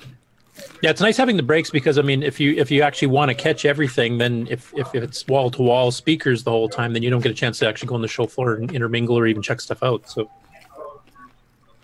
that was a problem with Rainbow Fest back in the day because you used to have like three seminars going on at once, and you had to pick which one am I actually going to go to because you couldn't Yeah. possibly attend It's all of always them. sad. Always sad. Yeah, it's like Back then, Sophie, they were Sophie's recorded. choice. Yeah. Brent's Right. going to go check the forum room. Okay. So Ron Delvo and Mission Control, we are not on Roku still, right? We are on Roku now. I Okay. don't know somehow uh, it didn't pick up. You you went right on it too, right? We actually we went on a little bit before too, but it should have picked up whenever his schedule started. Uh, he 'Cause says we- there's an eight minute window, so uh, he doesn't know why it didn't come on, but he put it on. It we're on now, so Yeah, we started a few minutes early, so Mhm. that could have been it. Maybe History was made. Maybe it's for two p.m. Eastern on for eight minutes. So Curtis, it looks I like the uh, the uh, the speakers are getting a pretty good turnout. Oh, probably good. Pretty. Yeah, so probably a good 20, 25 people in here. That's good. Excellent. I, I would imagine Stuart Chaffee being the opening act and the headliner had a pretty much packed house, right? Yeah, it was. In fact, they closed down the other side for it. Okay. It was mandatory. No, I don't think anybody what man in the booth didn't want to stay there while he was talking. So yeah, yeah. That's good. I mean, that's that's a that's a. I mean, listen. Last year we had some pretty big hitters too, right? Scott Adams was there, um, Lance Micklus, and uh, who was the other guy? That the big three that they had their big three keynotes. They had a really packed show last year with some really interesting people, some his, interesting histories and stories. Um, so, yeah, cool. All right, so Grant Leedy is just. Uh, has, has there been any Diet Dr Pepper sightings at at the event? nope. How about Joe Cola? well, now I'm disappointed. Yeah, right. All right, so Chad Cunning- Cunnington has got to go. That's Nick's neighbor. Good eye, chat, and goodbye. Uh, thanks for being here, Chad. Chad's been on since like three thirty in the morning in Australia, without sleeping yet. So it's it's up. He's up late instead of like Nick who gets up early. Um, good stuff. Good stuff. Good times. Um, so yeah, anybody else? Anything you want to add to the whole reflection of how we've arrived here, eighty-two episodes later? You know. Well, I like the fact that we've evolved too. I mean, we had some segments we were doing early on that you know maybe don't happen as often. We've got new segments that have come on since. We've got the assembly language tutorial with Steve. Yeah, yeah. We're we're kind of evolving the show and, and then trying to match, I guess, the audience. You know what the requests are because we had a lot of people asking about assembly language stuff. So it's been good that you know our show with Steve as well as you know Paul and some others have also been doing assembly language stuff. So we're responding to the community, which I think is a great thing. We get questions too as we go along that just pop up. Some are related to what we're talking about, and others are just out of the blue. But you know, it's like, hey, you got a whole bunch of smart people here assembled. Ask them. Uh, so here we see somebody in the uh, live chat too. So Ryan Gabigan says, though it's the first time I've listened live, I've listened to the podcast version. Love the new assembly class segments. So that's good to hear. Thanks, Ryan. Yeah, that is cool. Who who'd have thunk it, right? Who who would imagine, like you know, if you were like me and always wanted to learn assembly, and we have somebody like Steve Bjork who's teaching us, who who would even have imagined that that would happen? You know, it's really cool, and that is he's Steve's not the only one that, but we have somebody with, you know, a lot of experience and wisdom that's just sharing it very freely with everybody. It's just very cool, you know. And completed projects under the belt. Yeah, yeah, yeah. When we were talking, I, I, by the way, the episode with Willie last week, did you guys like that? I really enjoyed that, hearing all about the Vectrex stuff. Mm-hmm. Yeah, that was yeah. cool. Yeah, yeah. I listened back to it because that, that's one of my problems too. Is when everything's live, there's so much sensory input. It's really hard to focus on everything. So I always find when I listen again, I, there was something I missed, you know. So even though I was kind of there, I wasn't fully there. So listening more to Willie without being distracted and just listening in the car and stuff is like, man, he's an interesting guy. He's got a lot of knowledge and a lot of passion, you know. And uh, it's an it's a neat system. That's a kind of a close cousin of ours. So that was that was good stuff. Um, matter of fact, somebody commented on that video. The guy who he's he, who he was talking about, where you said, "Are you is he related to John Romero?" Um, what was his name? Obviously, last name was Romero. Can't think of the first name. I think Curtis asked that question. Yeah. Yeah, he did. Yeah. So so that guy who who Willie was talking about commented on the videos and, and, and corrected a few things and posted a whole bunch of links. So if you go back to last week's episode on YouTube, there's a half a dozen links that this uh, Mr. Romero guy from the Vectrex community posted there as comments um, on a few things. So that was kind of cool. Um, Is there any other Willie like guys out there that uh, we could bring onto the show? oh, I'm sure there are. I don't know him. I think Ron Well- invi- Ron invited Willie, right? Yeah, I I was just you know browsing the internet, thinking um, I want to learn more about the Vectrex. So Yeah. I went and looked it up, and I saw that he had a uh, talk show, and I thought that was really cool to see. And I wondered if it was still on. It wasn't. And then I thought, well, uh, let me find the guy. Found who he was, and I friended him, and then he got me friended, and I chatted with him a little bit, and said, "Why don't you come on?" And he was, I think he was a little, um, you know, he did he didn't really know who I was from anybody, you know, and well, I'm not even familiar with the Coco. And I said, Well, it's okay. You know, we just want to learn about you and what you know. Yeah. Yeah. come on and just talk for a while. Yeah. And and by the way, Ron, too, listening back too, I realized, man, you asked a lot of really good questions. Oh, hey, thanks. You were, you know, you, honestly, you were like, I, I thought to myself afterwards, you know, I probably shouldn't have been so forward and, and kind of pushing things and telling you stuff because you're the show host and everything, and I'm I'm just a guy. No, no. Listen, the the the the, the, show the show is is about is about all of us, you know, and um, um, no, you really did. You asked a lot of really good questions because you obviously had more knowledge on him and what he does and his shows and the machine. So you were, it was almost like you were going off of a script. You just hit all the right questions at the right times, and it was perfect. Well, we were chatting on back and forth typing, and uh, I said, "See, all of the stuff we just talked about, which would be great for you to say on the show." And he goes, Yeah. "Oh, so you know, he didn't think he had anything to really contribute at first, and then, and I said, "No, you, this is really cool stuff." Yeah. You know, uh, watching videos, um, you know, the stuff you do, um, Steve, uh, whether it's uh, the games you demo and stuff, and uh, you really get to learn stuff if you just pay attention and watch. Same thing with the Vectrex. Uh, I just went and watched a couple of videos, and you learned a lot about how everything works. You know, it's a good thing. Yeah, that's neat. Very very cool. Um, I have a whole bunch of um, of and, and at any time during the show, if you guys want to chime in on my whole reflection of stuff, just you know, introspective, reflective type stuff, feel free to. Um, but let me switch over to my little news uh, infographic thing here and uh, just wait for that to show up. And we'll start off with a little uh, Curtis Boyle music here. Let's do track three.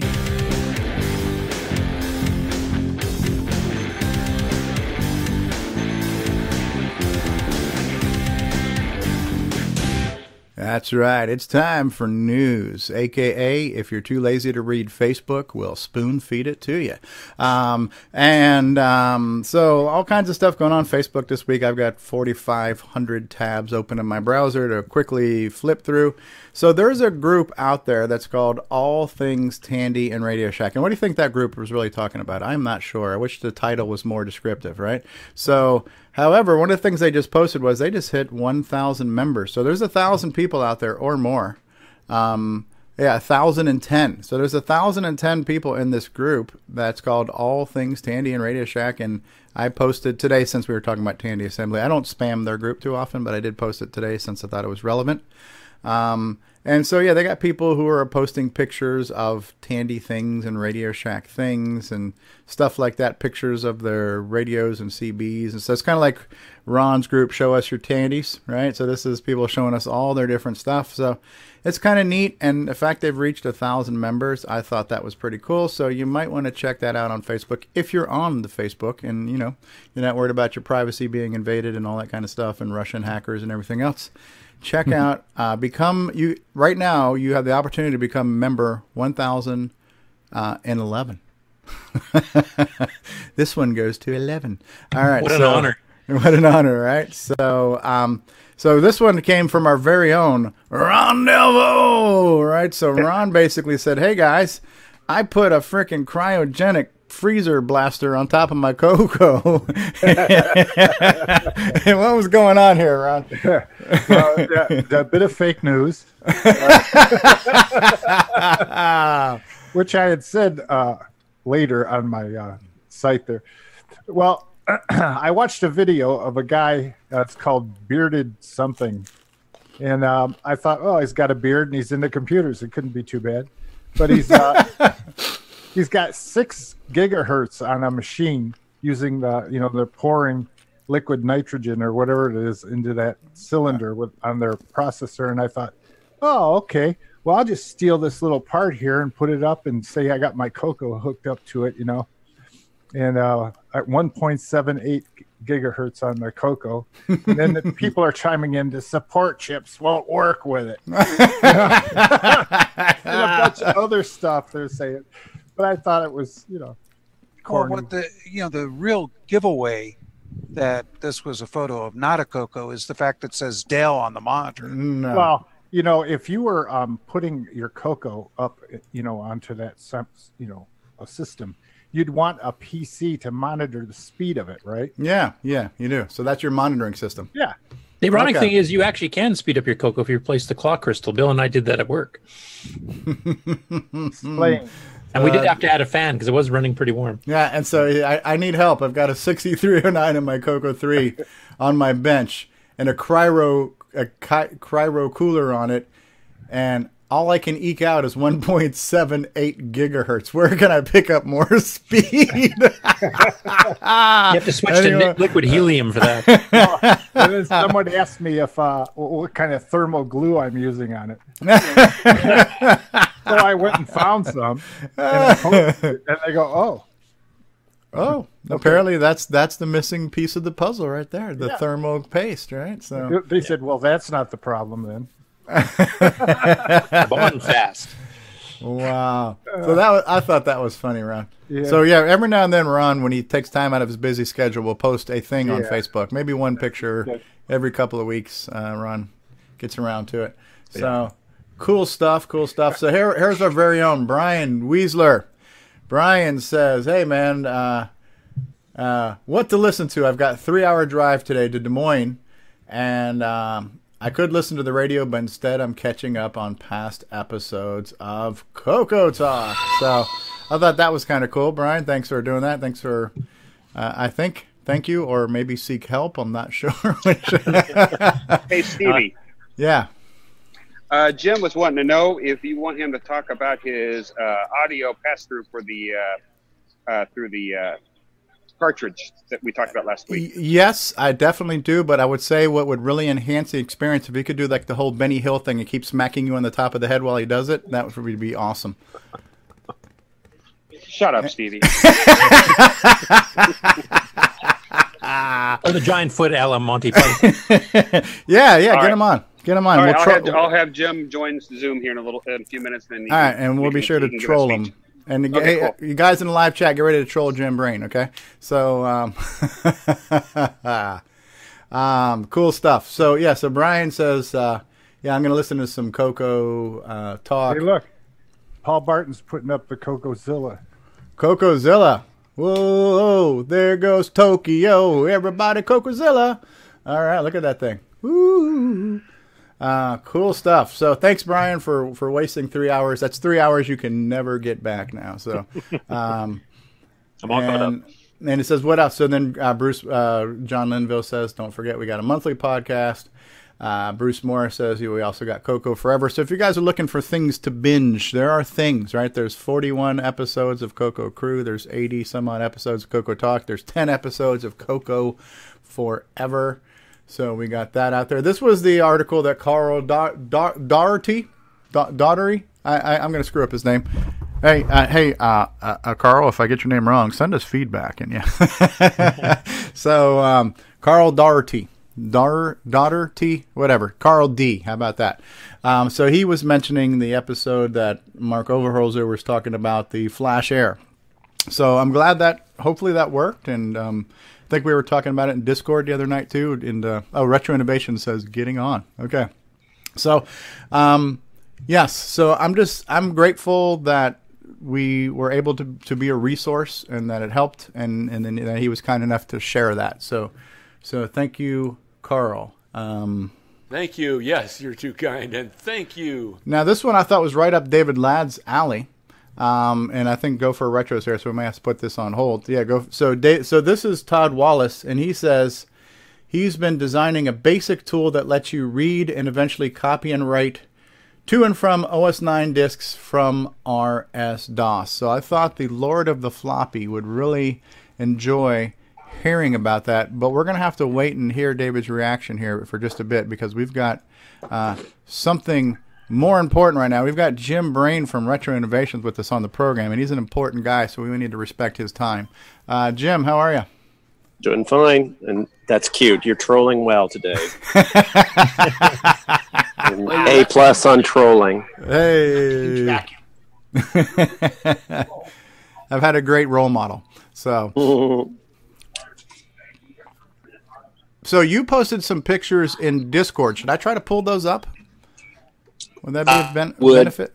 Yeah, I think that'd be easier than trying to get because I'm on my phone, so I don't know how Yeah. to do the pictures on the phone. So I'll let you do that.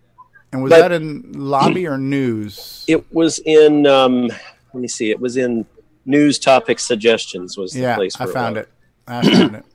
So this was, I think, last week. I don't know if Nick is on or not, but I heard you guys talking about an idea of putting a board um, underneath the Coco SDC that had audio capabilities on it. So I just kind of dummied up a small board. I think I just got a. I mean, it's it's not all laid out yet, but that's kind of the way it looks. So on the bottom of the board would be what would plug in to the Co or to the MPI, and then the top you would solder a an inline connector on so that the Coco SDC would plug into it, and then of course sound hardware on the right hand side, um, some power supply functionality and whatnot on the left, and then of course a CPLD there in the kind of middle.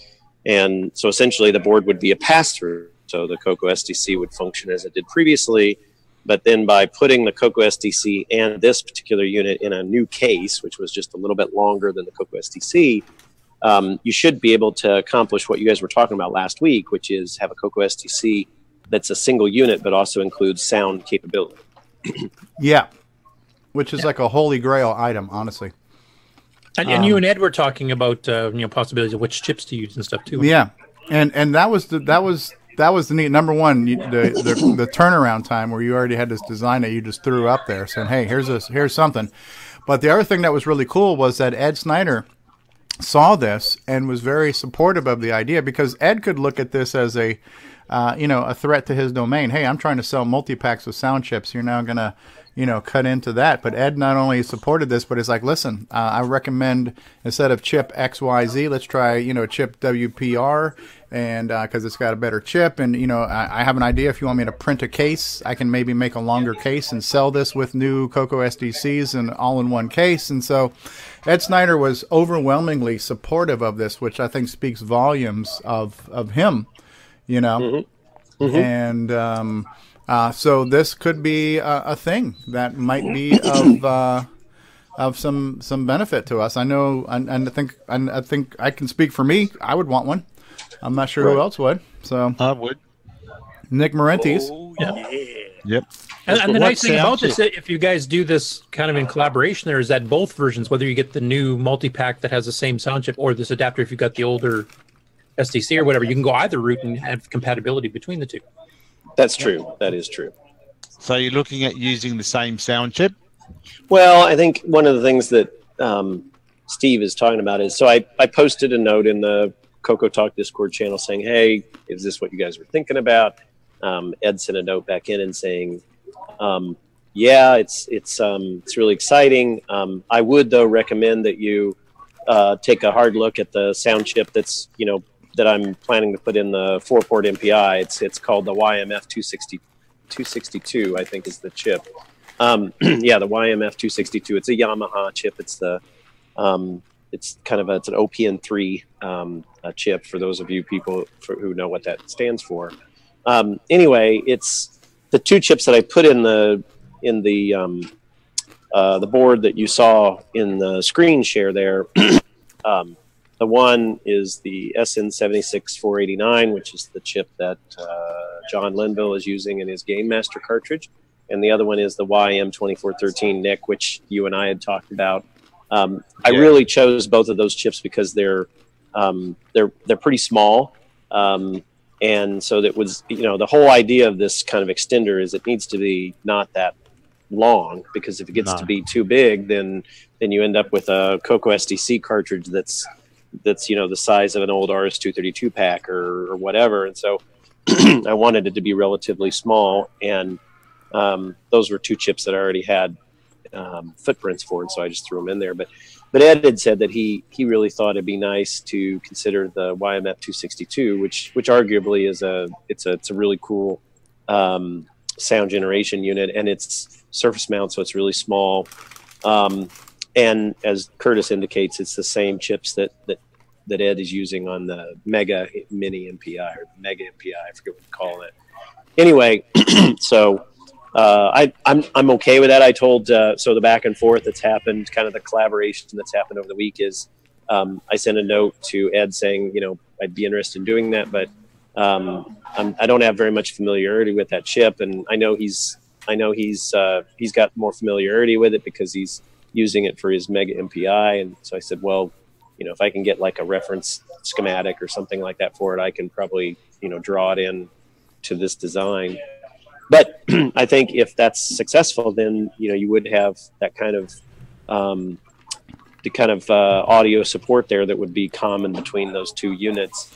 Yeah. The question then is whether you you know continue to use the whether you continue to leave the SN seven six forty nine and the YM twenty four thirteen there or not. I don't know yet. I I just thought I'd lay it out a little bit so that folks could see what was possible and then see if there's enough interest to move forward. Uh, Jim, can I, got, I got one question for you, real Right. fast. Is there a way to have some sort of audio connection off this board so that they could plug it in to something other than coming off the uh, Coco audio line? That's yeah, on there the is 110? there is um, a capability. So one of those, the challenge with the board is that it would sit that the board is an inch and a half long, and so Right. the any connector that would be present on the board that would be hard, you know, kind of hard connected to the board itself, um, would not extend out past the top of an MPI or out past the side of the Coco 3 itself.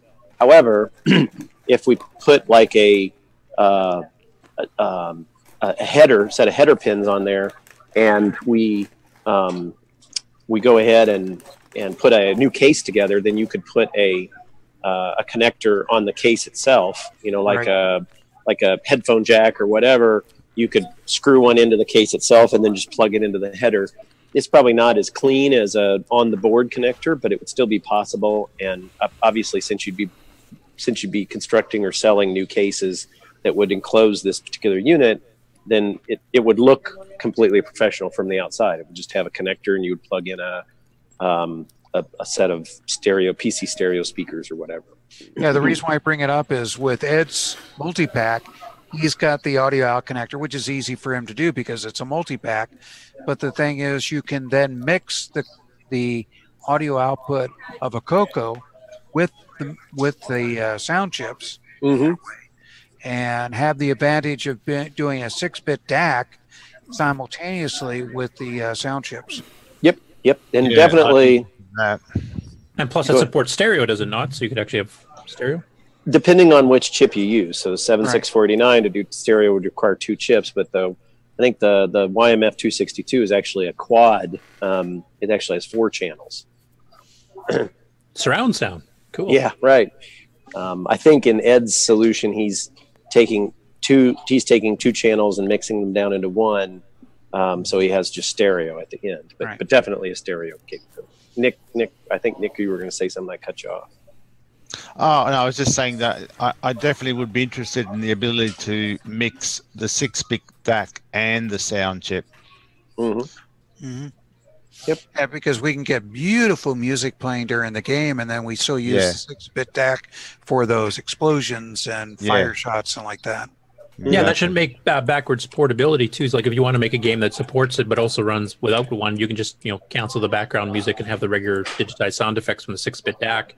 And then if you have one of these, you can or you know either one, of then you can actually kick in the you know stereo you know soundtrack at the background. Yep. So, Jim, would you be copying the sound circuit in uh, Ed's multi-pack, essentially, so it's identical um, mapping, so it's a totally compatible with, uh, with the uh, multi-pack as well? Well, it can be. I mean, the idea is that CPLD can map the sound chip anywhere that you want it to be mapped in at. Um, I'm not exactly sure where Ed's uh, sound is is mapped in in his Mega MPI, um, but since Ed is, you know, his perspective area, said, you know, Jim, yes, I can help with the output portion if you want to collaborate a little on this one. I'll see if I can get something drawn up later today. I'm assuming that he would he would have a uh, vested interest in making sure that this hardware had the same um, uh, I/O register Yeah, layout yeah. as the Mega MPI. Yeah, that makes the most sense because then you only have to you don't have to develop now for a fourth sound solution. Mm-hmm. Yeah.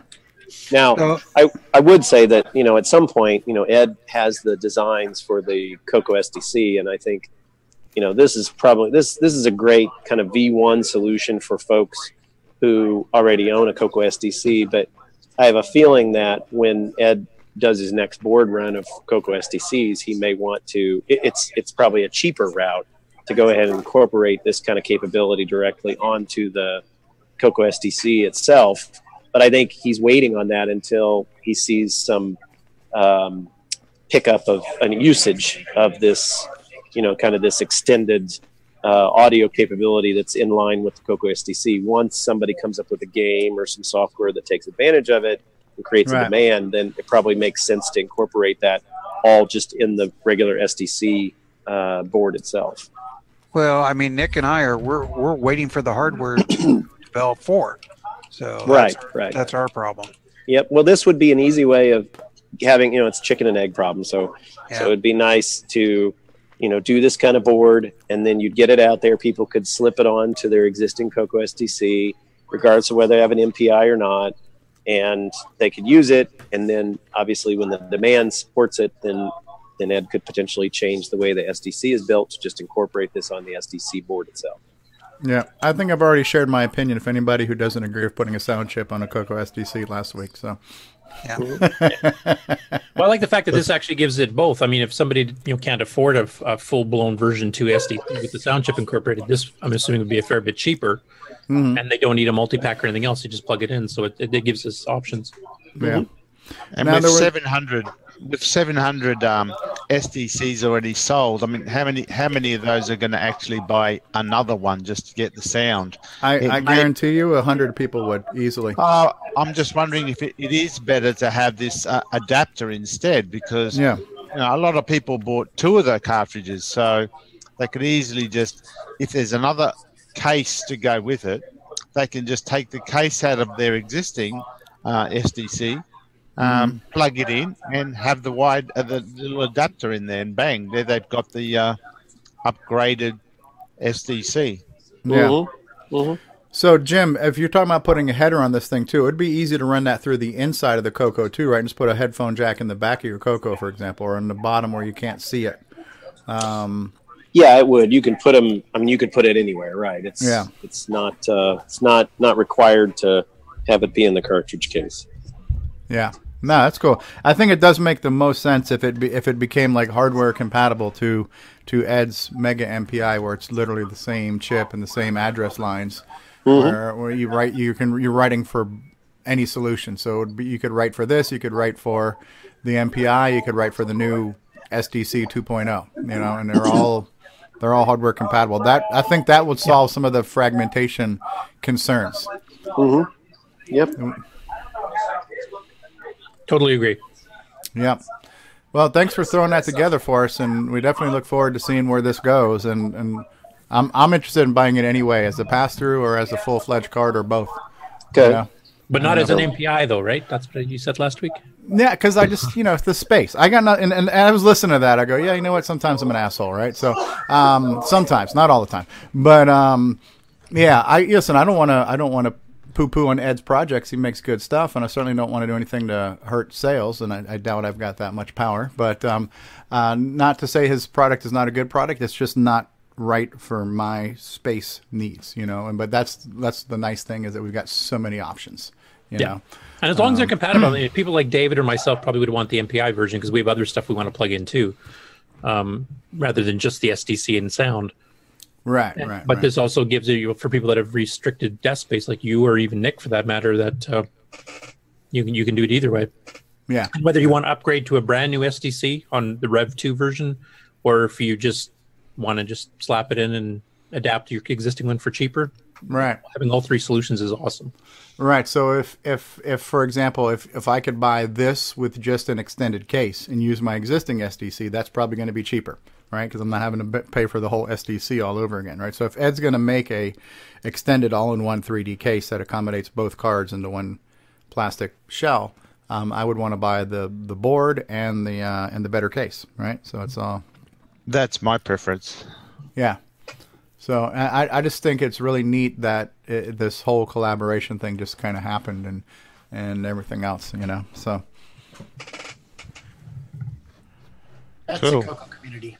Yeah, yeah, and I know I know somewhere along the line some somebody threw out the word or they don't like people saying the word programming gods or whatever. So apparently somebody has said that and it's it's annoyed somebody. But I think a better word to use, what comes with both hardware and software, is we've got a bunch of rock stars, you know, in our community. We got guys who know their stuff and you know are superpowers. You know, I mean, when you know how to develop hardware or you know how to write, you know, commercial quality software.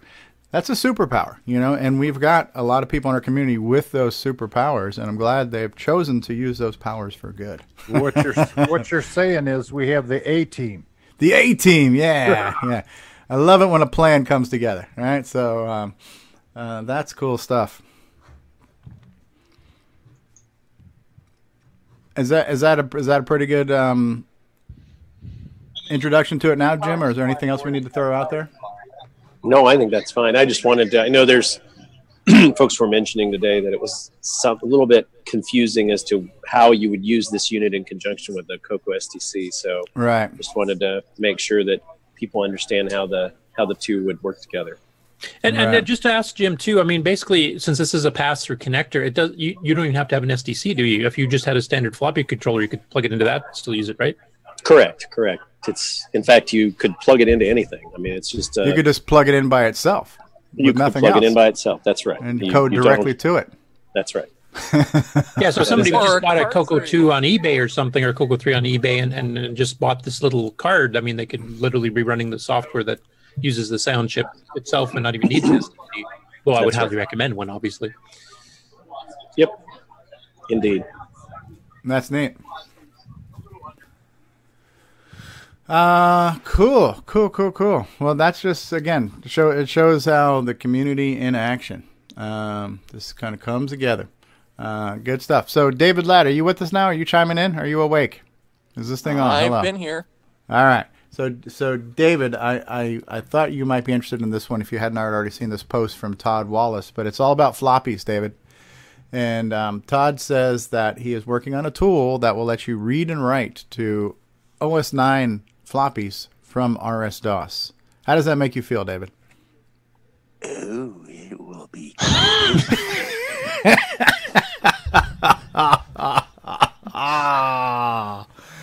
Wow. Is that the end of the show? that was that was almost orgasmic. That's all I. Uh, ladies and gentlemen, that was creepy David Ladd for a change, right? So, Hey, Stevie. I can give you some more if you like. Uh, well, now let's put the brakes on that. the end of the show. Yeah. I believe we beat that one to death. um, I don't know if you want to go that far. All right. Well, Todd Wallace is working on a project, and I think that's cool. I, I like to see. It sounds like this is a Coco project. Not saying it's a Coco project, but it looks like it's a Coco project. So there you go. Good Well, job. I'm definitely glad that uh, Jim and Ed um, are collaborating on on that adapter because that's probably going to be one of the next most useful add-ons compared to the MPI with the sound chip and serial ports built in.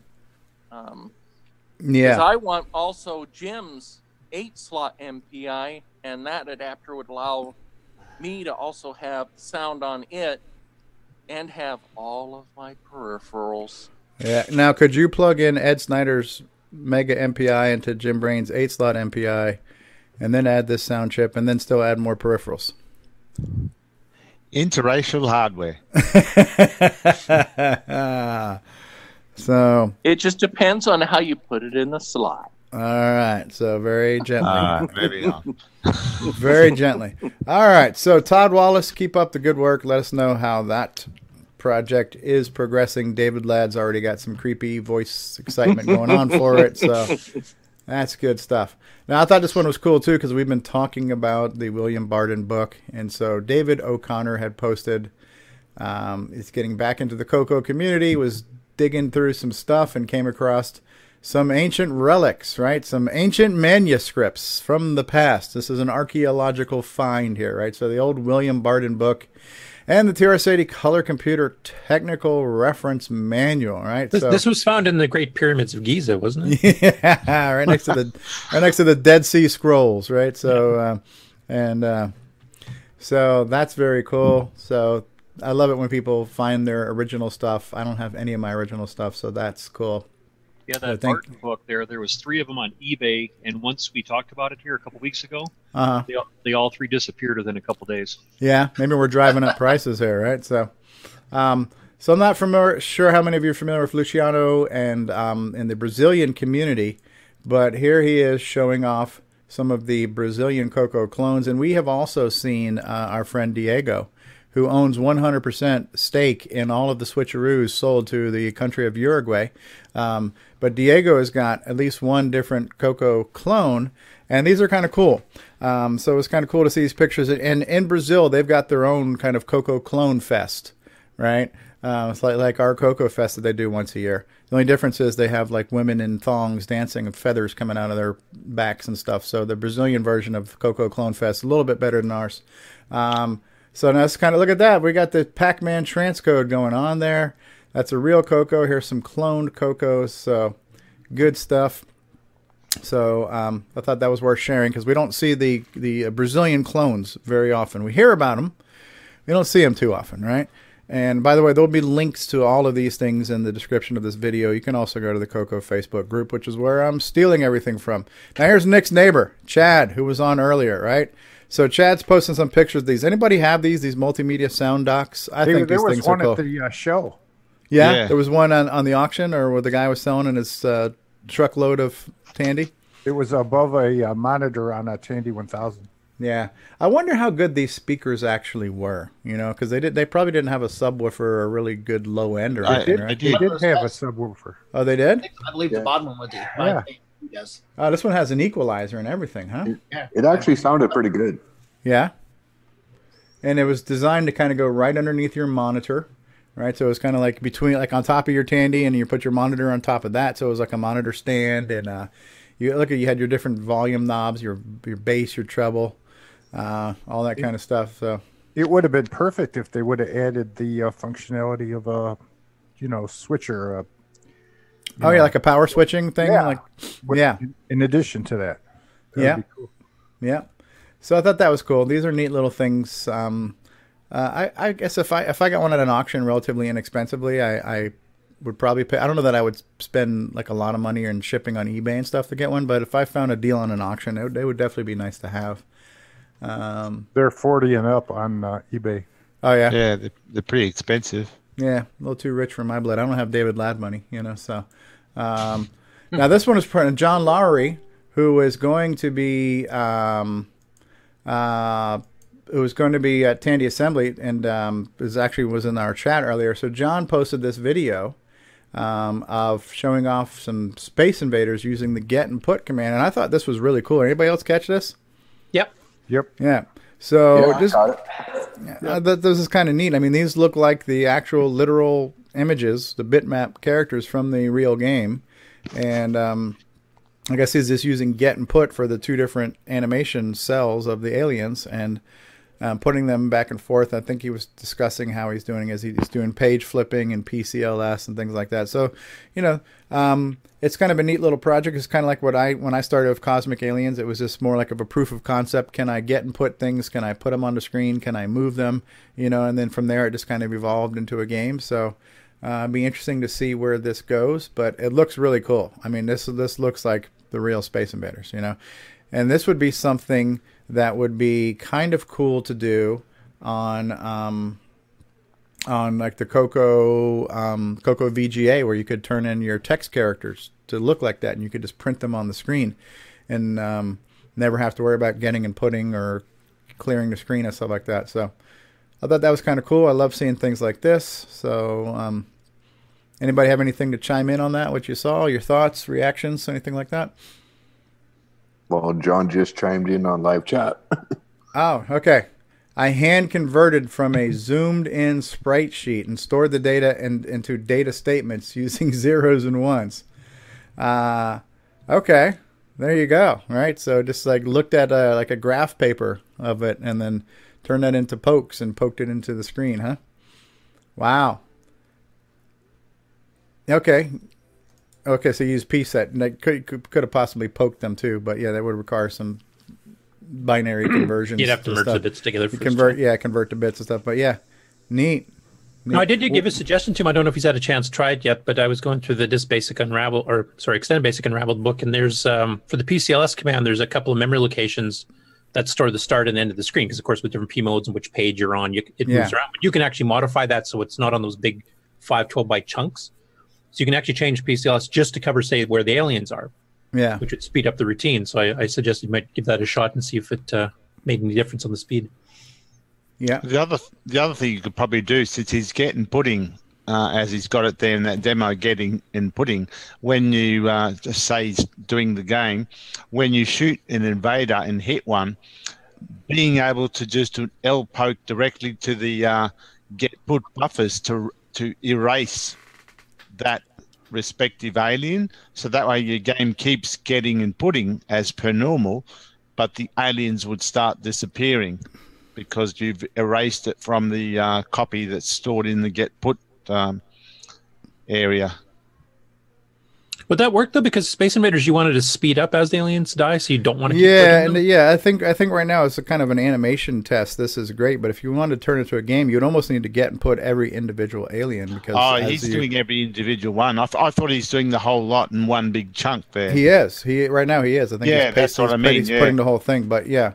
Um, well, listen, it's his project, so we'll see where he's going to go with it. But yeah, if uh, um, um, yeah, there's different there's different ways there's different ways to do that. So, but I thought that was neat. We got there's going to be a bunch of stuff here that I'll be showing you guys on people's software projects. Software projects are happening, which I think we're all happy about. Um, feel free to chime in on these when you see them.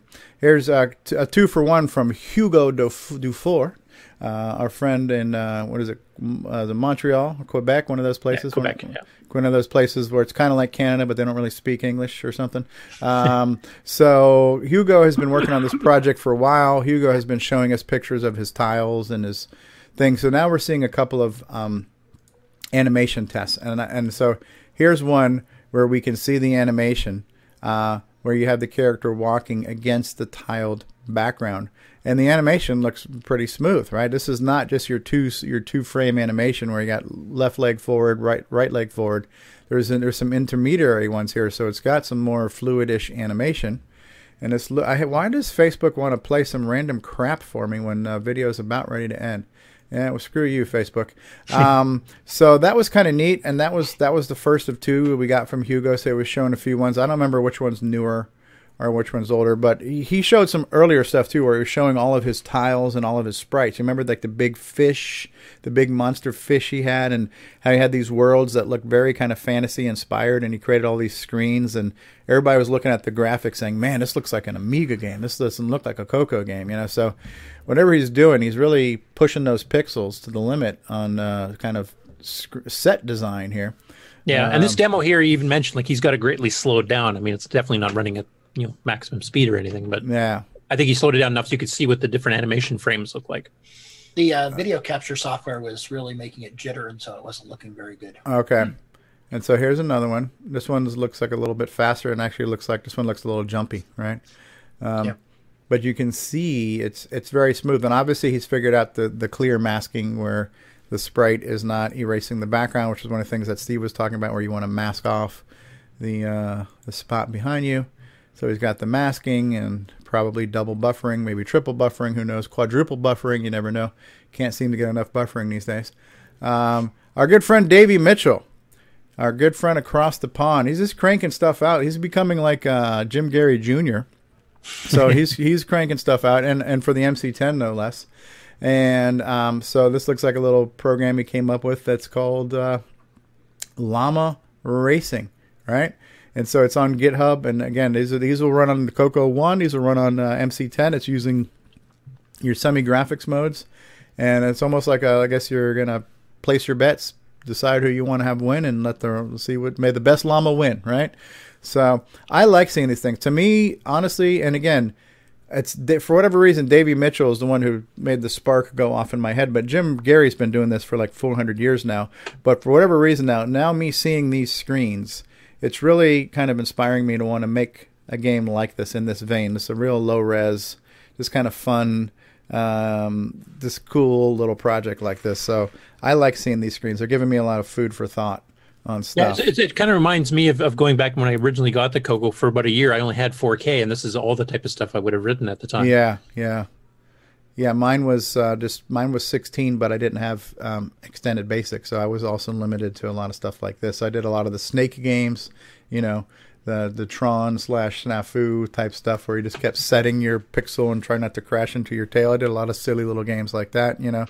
So, uh, but these are neat. Um, this reminds me of what you know Jim Gerrie's doing. Diego did one recently with the hippo, where you're trying to pull the crap out of the hippo's teeth and stuff like that. So neat stuff. And and if you actually print this stuff using print at and using you know turning these into strings, you can throw this stuff on the screen in BASIC very quickly. And get some simpler animation. Not not quite as good as the animation that we just saw Hugo Dufour do, because you've got a lot less pixels. And Davey Mitchell's also reminding us this was done in ten lines of code. So uh, that's pretty impressive right there, right? So, um, One one thing I'd like to see is like Allen Huffman had a, a 4K programming contest a couple of years back, and I know like I entered one of my old games I wrote back in '81, and I think Nick put it in a little Space Invaders, and uh, and I'd like to see him actually release all those because it'd be all along this line too, and it'd be interesting to see what everybody came up with back then. yeah, yeah, definitely. Um, so good job, Davey. Keep keep keep keep the hits coming. Keep us inspired to give Jim Gerrie a run for his money, because you know what. Um, now this was it, and this this feeds right into what you just said here, Curtis, because I, I I caught this one and I thought this might be fun for us to do here on the show, maybe. But he says, I saw a YouTube video about a 30 day challenge. It was to make a game on the C64 written entirely ba- in basic, no assembly whatsoever. So I thought, what about the Coco? Would that be a challenge this group would like? Right? Rob Inman says no llamas were harmed in the making of that game, right? So, um, so how about the 30 day challenge? Even if it's not 4K, but just crank out a game in pure basic in 30 days, uh, kind of like our retro challenge. You know, this is this is basically what retro challenge has been, right? So, but Coco challenge, right? 30 days to crank out a game, and and that and maybe when I can focus on it because I want to do my phase two of Cosmic Aliens, maybe I'll make that part of that 30 day challenge, where my new text only edition of Cosmic Aliens will do that. So. Who, who else would want to do this? Who would be in on this? I don't know if maybe Ken Reichert might want to do it because he's coded a few things. I'm not sure who else here on the panel might want to crack open the basic and, and crank something out in 30 days. Anyone? If- If I had time, I might, but I got too many other projects already. Yeah. You sound like a broken frickin' record, Curtis. We know you don't have am. time. I accept bribes though to speed it up. Uh, so yeah, I, I, I would be interested in that. Maybe get a few people together and um, do something um, in the spirit, good-natured competition, because you know competition can bring out the best and the worst. Um, Rob Newman says 30 days to crank out a game in Basic 09. Uh, that might be interesting to see what could be done. So that was Kevin Orbaker who posed that question. Uh, I like the question. I'm going to like the post, and I don't know if we want to um, maybe consider doing this at some point in time. We'll start the clock. Like maybe we say, uh, Ken Ken Reichert just jumped in and said, sure. So maybe we start the clock. Uh, I don't know, maybe December 1st. And so we got that actually gives us 31 days, or the winner's announced on New Year's Eve or something like that. Um, we start the clock, and I don't know who's going to judge. Maybe we'll let David Ladd judge. Um, the winner gets a free lap dance from David Ladd, um, something like that. So uh, So interesting. gets one from Grant. but you got guys like Davey Mitchell and and uh, and Jim Gerrie who you know if you're going to try to compete with the quality of what they can do, we're not going to be able to do that. But in the nature of fun and creating something for the Coco, I think I think it's all good, right? Now, I think another idea along that line that might be a good idea is to actually at the next Coco Fest is have one say Saturday. What can you program that one day? yeah, one day programming challenge, right? Have Jim Gerrie being the uh, the, the judge. Be the judge, that yeah, be good, yeah. yeah. Jim Gerrie be the judge, right? Yeah, uh, and he would have no um, bias towards an MC10 only version of any games or anything like that. He'd be completely fair and balanced. Because his only thing would be a bit of a complaint. It's taking you a whole 30 days to do this. I do about five of these a day. um, so Paul Thayer, for those of you not aware, Paul Thayer, creator of Timberman, starring Ron Delvaux. Uh, so Yeah. Paul Thayer's got a handful of projects he's working on. Right. Uh, one of them was a game that was called. What was the one that was like the Duke Nukem type game? I forgot what it was called, but it'll come to me. Um, but this is not it. So he's also working on his own uh, clone of Downland called Downland 2. So his own um, spiritual successor or, or sequel, I guess is the word we're looking for, right? So the official, unofficial sequel to Downland, Paul Thayer's Downland 2. And what we're looking at here was just a mock up where he's taking some of his tiles and some of his things and he recreated the first screen from the original Downland. And you know, the thing about Downland and and the thing about that what was both interesting about that game was how limited it was, um, how minimal it was. It was almost like a vector game with a couple of sprites thrown in. If you think about it, the caves were literally just drawn with the lines. You know, they weren't painted in or anything like that. So there was a lot that was open to the imagination. But I think that was also kind of a unique style to that game, and it worked for that game. Um, what we're looking at here is full on rendered foregrounds and backgrounds um, in 16 colors, and you know, it just looks more like an NES style game, and you can't complain about how good it looks. But um, seeing this, yeah, I, yeah, would I buy this game? Would I want to play this game? Absolutely. But I also look at this and say, you know what? The original Downland had a fairly unique thing about it with its somewhat minimal level, you know, Yeah. art design. It's also been fun watching Paul, like when he did the original screenshots, his backgrounds of the background of the cave were, you know, brighter colors and a little bit harder to see. So you're Yeah. watching the evolutions. People give suggestions, you know, kind of dim the background a bit so it your Yeah. character stand out better. It's it's fun Yeah. watching that evolution. Yeah, yeah. Now in the live chat, David Lord said, examining the source of the put routines from Unraveled series surprised me at extra code to make code one size fits all. Okay, David Lord is here. Hello, David Lord. Not to be confused with David Ladd, Lord of the Floppies. We've got David Lord, Lad of the Floppies. Um, uh, Grant Leedy says, I'm going to go check out the auction. Okay, Grant, thanks for being here. Uh, somebody slap Grant in the back of the head when you get a chance. Um, so now this is cool. This looks really neat. Um, uh, yeah, a lot. well, it had good playability if you had good joysticks that you could get the corners on. If not, uh, a lot of swearing and raging uh, would come forth from me, anyways. Now here's one with an alternate color palette, where instead of it being kind of the teal colors, Here's some tan colors. And I think you got a lot of options here. You could do like a brighter gray for the foreground and a darker gray for the background. You know, you could mix and match these things.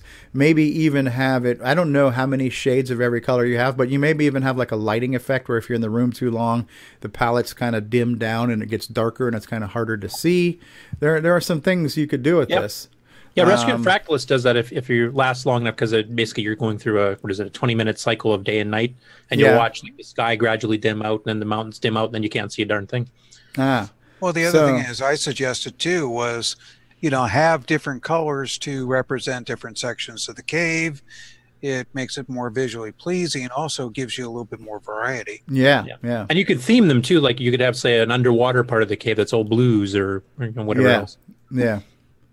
If you're getting closer to a lava level, use some reds and oranges, and you know, Yeah. blues and grays and teals and browns. So yeah, yeah, that. And so you could even reuse certain maps, but just by changing the colors, you would give you the sense of being in a different area.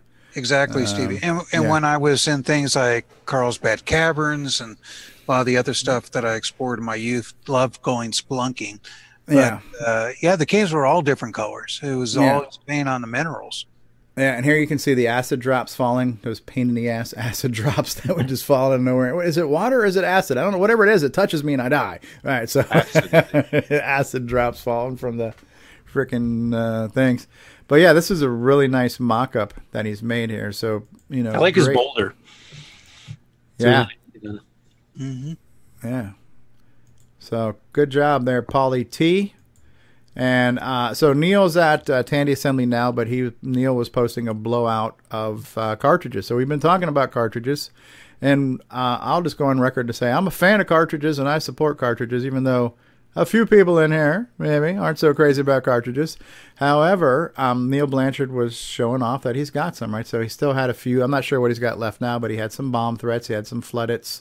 Um, and he was making those available on Facebook at this point, and they're probably at Tandy Assembly, and hopefully he'll sell out. But um, yeah, I like the idea. Whether or not anybody else does, I like the idea. Uh, number one is that I like to collect it. Number two, I just like to support somebody who's making stuff. So I'll continue to support the cartridge idea. Um, I think it's cool, and I look forward to more cartridges. Um, so that's cool. I think you know. I think the challenge becomes.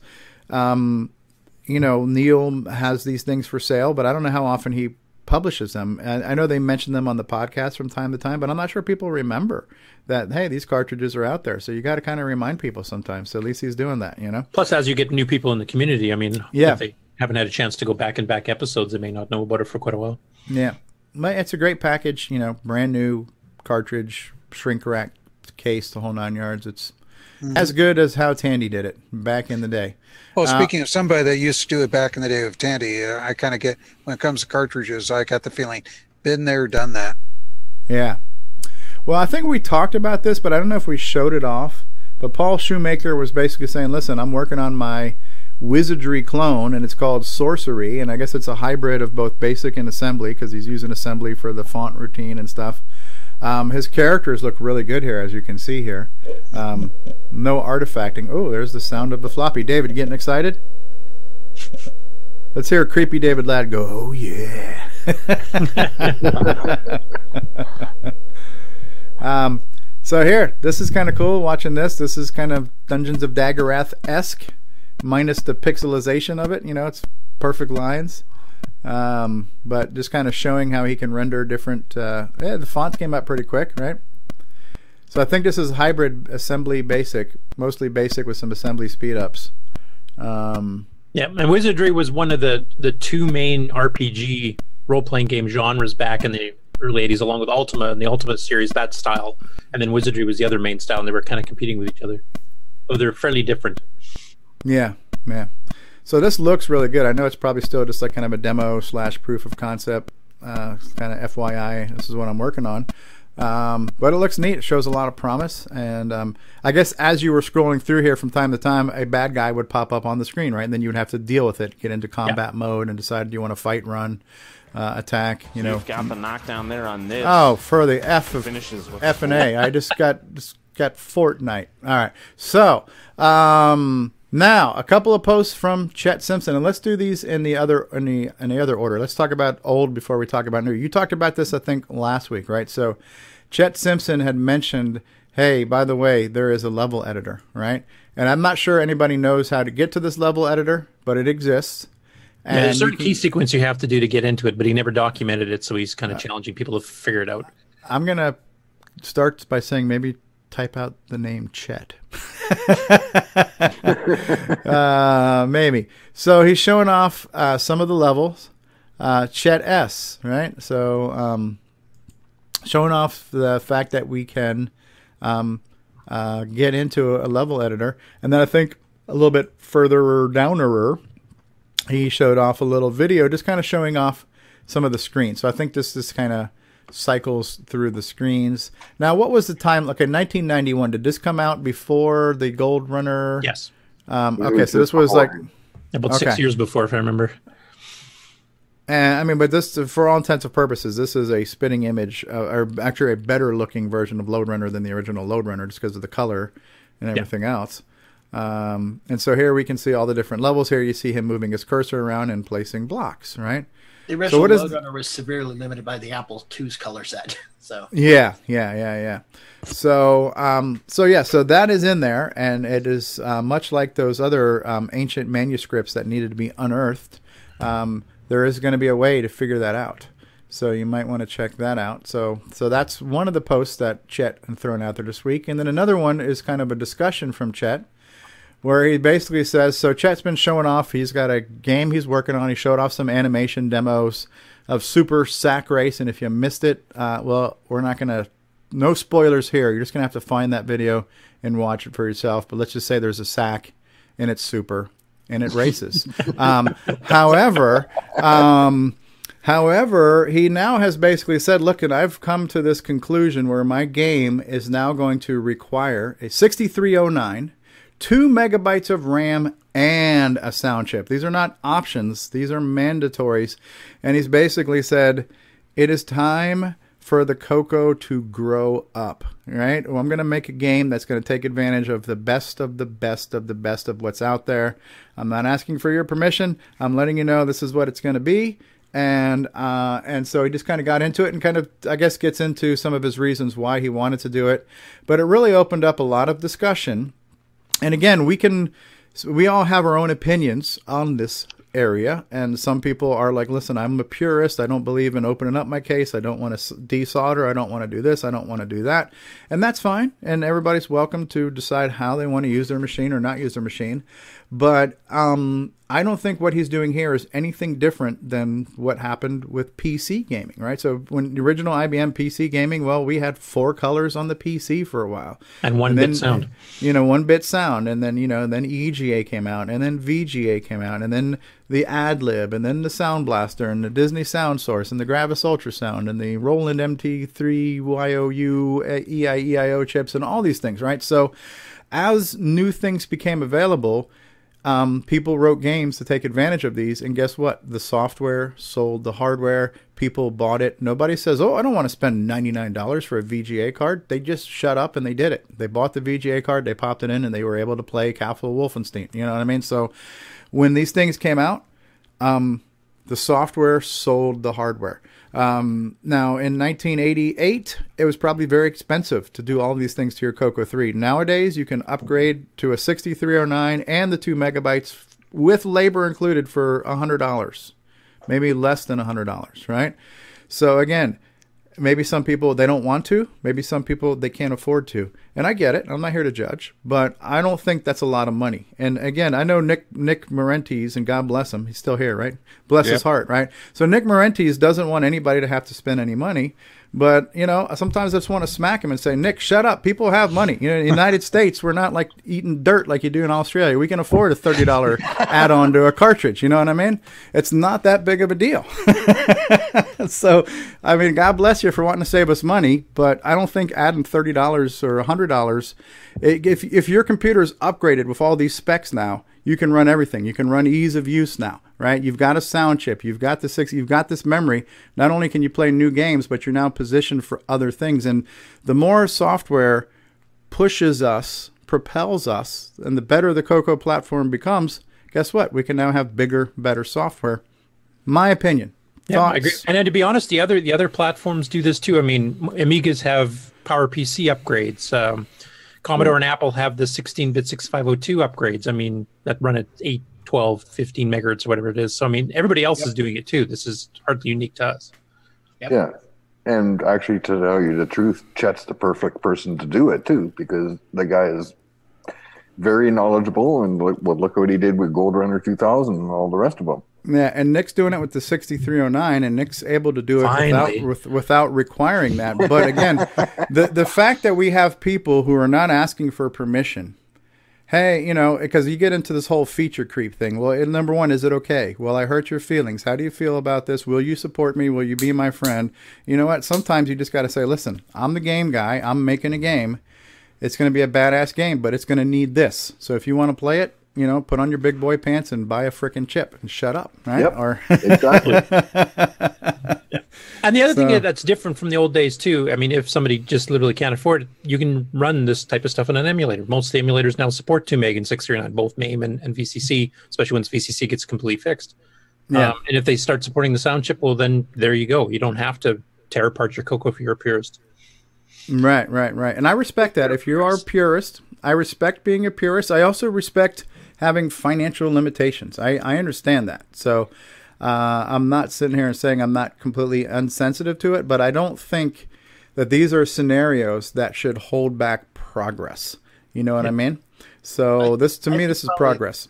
I think probably even the purists have some machines that aren't that in good a shape, you know, visibly. And so, you know, why not do something with them? You know, the first Coco one I ever got was a 4K with the badge. It's like, Yeah. you know, I'm not going to do anything with this. It's going to stay that way. But I got Sure. another Coco one. It's got 16K. I'll probably bump it up to 32 or 64, you know? Yeah, yeah. If you, if you still have your original, keep keep that because it's nostalgic. It's a member of the family. But go on eBay and buy yourself, uh, you know, you know. And it depends what your purpose is. I mean, some people get the, the old Cocos and stuff for collecting purposes only, and others Yeah. get because they want to use Right. it. I'm more in the use it category. I don't collect them for like I don't care if my case is yellowed. I'm not going to retro, but I really don't care. I like both. You know, I have some that I'm going to collect and some that I'm going to mess with, you know? Yeah. Craig Madsen says we're eating dirt for breakfast right now. It must be breakfast time in Australia. Mm-hmm. I just pissed off an entire country, by the way. Sorry about that, Australia. No, no, no hard feelings. you realize it's the second largest viewer viewership of uh, Yeah, I know. I just lost half our. I just lost half our audience right there. No, I know. I know. I get it. Nick wants to save his customers money, and I respect that. But I believe, you know, and Nick's like, I don't want to add thirty dollars to the price, and I really appreciate that. But to me and to a lot of people, thirty dollars is not a lot of money, especially now when we have these sound chip options that it's a one and done. You know, where you can buy the Nick, pass Nick's through also sound doing chip. it though to try to keep his audience as wide as possible too. No, and I get that. Yeah, I get it. I get it. But I like I like pushing limits and pushing the envelope. But it's also the chicken and egg thing. If nobody's going to write to support this new hardware, then who's going to buy Yeah, it? yeah, yeah. And so you know, at some point in time, we got to start blazing trails. All right. Face it, Stevie, you like to push buttons. I, listen, I do. I already pissed off an entire country that said they eat dirt. So uh, what can I say? you dirt eating freaking third world scumbags. What do you want from me? So, well, you know, I, I'm like Nick. It's you know, we want to keep the cost down so the person Yeah. can afford it. And the thing is, I understand Stevie where he loves to have this nostalgia feel, but there is one problem with doing cartridges. It does limit the size of the program. Well, you can do MMU hardware mapping and stuff, but then it gets no, more expensive no, in the no, no, cartridge. no. Your source material is limited. Um, for example, Z89 would not fit on a typical cartridge. The disk, the the floppy disk, gave it much more storage. Yeah, So I mean there, there are ways around that now because there is like if you like even if you take like you know RoboCop or something like that, which had 128k ROM bank switch, you and we've got flash ROMs now that'll get around. Yeah. that. but that's still an extra cost compared to just putting it on a floppy image. Right. Yeah, or or SDC or hard drive image, whatever. the case Exactly. be. Yeah, That's what yeah. I'm thinking is SDC. And with the SDC, you can be in um, hard drive mode and have even more storage. Yeah, yeah, yeah, yeah. So- absolutely, absolutely, absolutely. And by the way, Australia, we love you. We love you. We know you've got more than dirt. You've got the Vegemite. Yeah. Right? You got wallabies. And, and uh, to be honest, it might just be Nick that's eating the dirt. You know, I think the rest of Um, breaking so, news. Breaking news. What is it, Ron? Yeah, there's, there's a ring around Uranus. Is that anything like brown skids? so that's all I have for you. And Yeah. uh, there's a the nice picture of uh, Ken with uh, Yeah, yeah. Ken with Stuart Chaffee. Yeah. yeah. I think I got that one queued up somewhere. So yeah.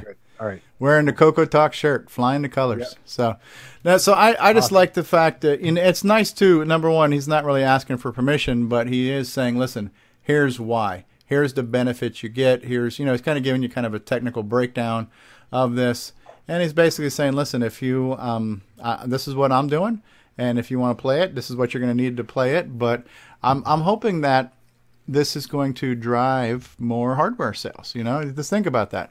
Um, if we have games that support sound chips, guess what? People will buy more sound chips, and it's going to support the software is going to help support the hardware market, and, and Yep. vice versa. You know, somebody comes up with a new sound solution like the Jim Brain, uh, Ed Snyder collaboration here. Well, that's going to fuel people wanting to write for. If, you know, for those of you who are on the fence, saying, "Listen, I want to, I want to write for a sound chip, but I'm not sure where this is going to go," and now we have a, uh, we have now. A more compelling alternative on, on a way to do that. Hey, there you go. So, And to be honest, we went through this in the Coco 1 2 to Coco 3 transition because I remember back then a lot of people were going, I don't know if I want to write a Coco 3 specific game because the market's that much smaller. Yeah, I, I jumped on the Coco 3 right away with Tandy. It was just like, hey, I've got more colors. I was complaining about that. I got a programmable timer to do sound. Okay. Um, Palette, palette that's what I settings, you can do. do palette animation, all kinds of stuff. Exactly. Now, when I was at a company called Nova Logic, uh, they came out with this game Apache, which was a helicopter simulator, and everybody kept saying it's never going to sell because it requires a four meg, um, you know, PC, a four meg, and there's like less than five or ten percent of the computers were five or you know were, were that high. But the thing is, it was number one in sales with EEA for three months straight hmm. because everybody that had a 4 meg computer wanted to prove that 4 meg was useful. Yep. I wanted to do what my friends couldn't do. Yeah. And so, hey, you know, right now we've got um, Richard out there with his boomerang board that can do uh, two megs, is it? Mm-hmm. Yep. Yeah. And Jim Brain's work, Jim's brain's working on the Coco Mem, which will go up to eight megabytes at some point. So Exactly. So, Um, you know, um, yeah, uh, if he if this guy wants to go through and require two megs, more power to him. yeah, yeah. And if he does a game impressive enough, and I know Chet can, he's definitely got the technical skills to do it. I mean, it, back back in the day when he was doing Gold Runner 2000 and Digger 2, which is kind of the sequel to it, he was planning on doing uh, uh, an expanded version that required at least a Maker two back then, and it's 639 because he wanted to have, I think, it was three channel sound. Plus, he wanted the the score the score to be kept on the screen at the same time. And the three channel sound he was doing wasn't going to be just the loops he has in Gold Runner 2000. It was actually going to be a soundtrack. So he was Yeah. planning that even back then.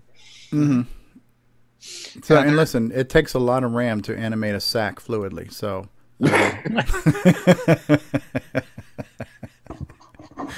so. Um, Plus to make it sound legit, but Yeah, yeah. Um, so I applaud the uh, the effort, and I can't wait to see what he makes. I'm looking forward to all the new Coco offerings that that people push out of there, um, which I think is cool. Um, now we have a we have a catchphrase on this show, which is uh, the switcheroo lets you connect your Coco to a modern display. Right. But for those of you not aware, there is also another way to connect your Coco to a modern display through a technology that's known as RF. and so um, here we have Jason Downs showing a picture of a brand new TV. He goes, Here, if anyone was curious of whether or not a small, cheap 2018 store brand TV from Best Buy still had an NTSC tuner in it, well, guess what it does? He says the specs only list it as a digital tuner, but here you can see he's got it tuned to channel 3. and he's got his Coco plugged into it, and bam, it's up on the screen. Um, so there are people post questions all the time saying, "What's the best way to get a clean output from my Coco? Should I do a composite mod? You know, should I do this?" And honestly, the RF, believe it or not, is halfway decent. Uh, I think the challenge was back in the day going through that switch box and the old crappy screw-on leads and everything else. When you get that BNC to F type adapter and you just convert your TV to accept a straight through um, RCA cable, boom, you're on. And there's nothing in the middle. There's that RF switch box is not there for signal loss or anything else. And um, I've actually gone the other way where I've taken a piece of normal coax that's got the screw ends on both ends, and then I convert one end to have the RCA male. So I plug in the thicker shielded coax into the back of my Coco and then screw the other end on the back of the TV. And boom, it works. And the picture and sound are pretty good for RF, which is, you know, 50 year old freaking technology, you know? There's one other thing you might consider. Um, back in the day, when you had it hooked up to a TV, you know, if channels were strong on three or 4 you Mhm. had that contend to contend with, along with the signal you're generating. To Right, right. And now there is no other, there's nobody's broadcasting on Right. that. Right. So there, yeah, that's why you had two choices channel three or four, whichever was weaker in your area, right? Um, and since there is no competition um, on the on these low bandwidth analog frequencies now, there, there is nothing else to get in the way. Uh, good point there, Ron Delvaux. Ron, you you you are Mr. Value Added to this show. You really are. You just chime in He the right time with the right thing. Well, Um, not always. right? we, Well, we the- did have a, a planetary update for no reason. You also have to remember too is it may be older technology, but it's also proven and perfected technology by now. Yeah, yeah. So, and this will still support artifacting. A lot of people, uh, there was a comment or thread the other day saying, "Oh, I thought artifacting had something to do with the CRT," and it had nothing to do with the CRT. It had to do with the tuner and the color burst and how the cooner tu- the cooner how the tuner, how the tuner interpreted color based on something, you know. And so, artifacting is not a byproduct of this of the tube glass, but more of the picture receiver circuit thingy, right? Yeah. It has Um, to do with how NTSC is encoded. Right. There, there you go. and just and just gain the pattern. I remember Johnny Carson. He would come out wearing his fancy '70s suits, and he was all rainbow color because he had those stripes on there, yeah. and that was artifacting. I think I'm. I think some of Curtis's, um, some of Curtis's uh, Canadian green starting to affect me now because I'm hallucinating and I'm seeing rainbow sheep show up on the screen here. Yeah, so we're Yeah. getting a lot of people following us right so you- now. you got on- my care package from Canada. Yeah. there we go. Ah, so Ken Reichert says there is no other way besides the switcheroo. That sounds like some biased uh, things there. All right, so what I'm going to do right now, because it almost feels like we're getting spammed, is I'm going to turn off that uh, live subscriber notifications. But thank you. If you're continuing to follow, I just want to say um, Thank you. Yes, you're too kind, and thank you. all right, so if you're following us, that's fine, but now it's starting to be a little distracting from this very important discussion about RF uh, technology here. Um, world needs to know this stuff. So that was cool. So Jason Downs, thank you for sharing. Um, John Lowry says, "Yeah, Carson had a specific black and white checkered jacket that artifacted really bad." Yeah, it was like a walking war pattern, if I remember. Yeah. Moore. So anyway, so yeah, you can do it. You can still um, connect your Coco to a modern display relatively inexpensively. Now, um, now we're getting to the end of the of the links here, but this was the link to Jason Reichert posting the Stuart Chaffee feed um, from this morning. So this was where he posted the link to it in Facebook, and then this is what it actually looks like here on YouTube. There's a link to these in the description of this video that you're watching right now. You can also look for Coco Man on YouTube if you want to subscribe to him. So that's out there for your information. I'm looking forward to watching that. Here's a picture of himself. This is what um, this is what Ron Delvaux was showing us. Is that uh, here's a picture of Jason Reichert wearing the Coco Talk shirt, standing next to Stewart. Stewart has weathered well, right? He's aged well. He's held it together. Looks like he looks a heck of a lot better than David Ladd does at this point. So, um, Anybody Good job. so there you go, Jason. Getting his photo app going on there at Tandy Assembly. Now, Nick's neighbor, Chad Edward Cunnington, uh, he posted this, and I thought I would share it because we were doing this not too long ago. But the Mark Data Products games, like your Black Sanctum, your Calixto Island, and so on. There's a website here, which I was also linked to in the description of this thing, but you can download, for example, the art cover. And what does that look like? I don't know. So here's the art cover to Calixto Island, for example, right? So you can get the artwork. We have the Coco bins, but there's also the PC ports of these. So these were ported, I guess, to MS DOS. So you could probably run them in DOS CGA. box. CGA graphics. So there's a site where you can get, and I believe somewhere in here there is. So there's some maps. So for example, the Black Sanctum. Um, here are maps. Somebody actually drew these out, hand drew like the flow chart. Um, I'm trying to connect- remember, but I think the maps might have actually been from uh, Stephen Odia and Bob Withers, the guys who wrote these, because they actually had their own site that had put the MS DOS versions up at one time. I don't think it's on the web anymore, but I think Okay. the, the maps when they designed it. Okay. I might be wrong, but I think that's the same ones. Okay, so here's an interesting flow chart showing you if you go north, south, east, or west, where you're going to connect to. So a very interesting flow chart of the of the maps themselves. Um, so there's maps, there's art covers, and then there's source code. You can get this. You can get the source code for the Coco if anybody want to look look at the assembly language. There's source code for the PC. Um, then here they have this. This is obviously probably an older website because they're linking to MESS and they're linking to the ROMs you would need to run a Coco on MESS. So those are kind of there. There's a Color Computer 2 emulator by Jeff Vavasour. This is a uh, uh, uh, what is the word? I forgot the phrase for this one, but uh, uh, whatever compelling something or another. I don't remember what we called it, but that was our running joke a couple shows ago. Anyways, viable alternative, right? So this is our viable alternative here to run Ves- Jeff's Vavasour emulator uh, in uh, something, right? Run an emulator to run an emulator. But yeah, so this is an older site, but I thought this was this was definitely Coco related here, right? So you got your Mark Data products. You can get the Coco version. You can get the uh, PC version, get the source code, you can get some maps and kind of see where all the areas are. So, and then there's also a link here to a page with the walkthroughs. So here in the walkthrough, this is like a, um, uh, it says this Mark Data adventures were created by Bob Withers and Stephen O'Day, and you can get them on the Coco and the PC. So, for example, were we playing the Black Sanctum before? Okay, and here it is, step by step. Go here, do this, open this, look at that, whatever, whatever. I mean, in a way, this kind of takes the fun out of it. Cheat sheet. Um, it's a cheat sheet, and and how I like to approach this because for myself, when it comes to playing a game, I would rather experience as much of it as possible. So, my wife, like, she plays Final Fantasy. She literally plays the game with the book in her lap. She can't like just play the game. She's really following a book and the game happens to be part of the book. You know, for me, I'd rather play the game and then if I get stuck and I'm literally stuck, then I'll just look look for just what I need to get unstuck and go on cuz to me the, the, the surprise, you know, the you don't yeah, want the spoilers. the fun. You know what I mean? So yeah, the journey. So, but so you, you know, for me, I would rather play the game and then use the walkthrough as needed. But to each their own.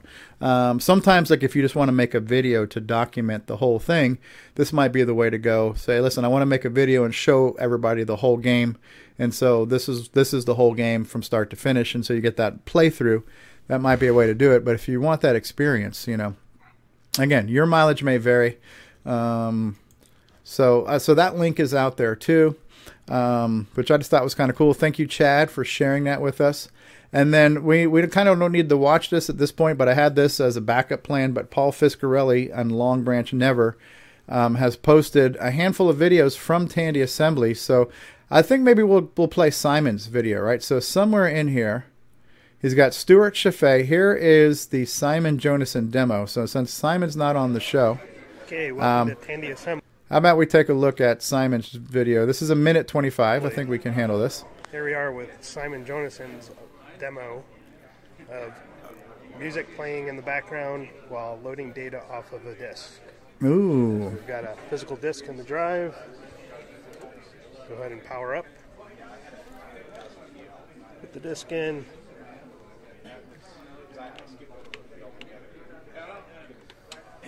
Great looking monitor. Yeah, hell yeah. Magnavox. Since I have one. Yep. Same one I got too. I, know. I'm surprised that thing is still alive, Curtis. you got a typo there, Polly. Okay. He's trying to type with one hand while he's holding his phone there, so so now we're going to see Simon's demo of playing music while loading graphics. There it goes. That's pretty fast. Off a physical floppy. With halt. A fast load Yeah. is working pretty nice. Whose is this? Yeah. When it turns blue, it's done. On the edges. Ah, look at that. Now he's screwing up the screen. I don't know how he does that. It's madman techniques there. How do you screw up the border like that? I did testing for him. How do you do that? How do you screw up the border like that? How do you make the border all spazzy, but you don't mess up the actual picture? We need to get him on here. Yeah. Any, anybody I else here? guess something to do with mixing modes or Yeah, it's mixing modes and changing screen addresses. I think. Yeah, it could be something like Dragonfire does, where you're getting both sets of palettes on the same scan line. You just change it when the border color is on. Neat. Neat stuff. So, hey, this has been the Tandy Assembly episode. I think we've definitely covered a lot of Tandy Assembly crap for sure. Um, so, wh- what else have we not talked about at this point, boys and girls? At two and a half hours in. Well, in the beginning, you were, we were commenting about having uh, Willie on and how that was kind of nice. Uh, what Yeah. about some of the what about some of the vendors that we have, or not vendors, but people making stuff like like Ed's example to bring Ed on and kind of have him give a little tutorial of who he is and his background. Maybe we Yeah. yeah. done something like that. I don't know. We have not. I mean, I've officially and unofficially invited Ed on I uh, think a million I think times. Ed's, Ed's looking for cash. Yeah, Ed's got Ed's got so much money off the Coco SDC. Right, so now, um, I don't know. I don't know if Ed is a kind of public. Well, it's weird because he makes his own videos, right? So he'll make a video showing off his own stuff, but he hasn't come on the Coco crew. He's been on here once, so he's invited. I haven't really pushed him, but he, I think he knows he's welcome, and, and hopefully one day he will. Yeah, Um, I mean, we've had Jim Brain, John Strong, and a bunch of others that have done the the whole Paul, thing. Like that. Paul Yeah. Barton's on here, and Paul Barton's on here. yeah, he'd Yeah. be glad to talk to you about stuff. He's got a 96 gigabyte memory upgrade he's working on right now. So he's going to Oh, give yeah. Paul. he's going to give uh, Chet Simpson more RAM than he can throw balls at.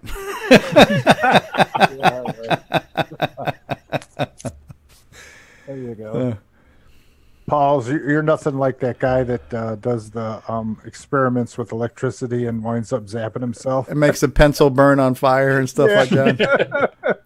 oh, Tesla. yeah. What What's uh, John Lowry says? I use a Mac to emulate a Windows machine with Wine to run VCC to emulate Sockmaster's Arcade Donkey Kong emulator. Talk about nesting emulators, right? That sounds like a viable alternative right there. So It's actually that, what, what I do. yeah, I'm Yeah, it running does the VCC job. under wine on the Mac. yeah.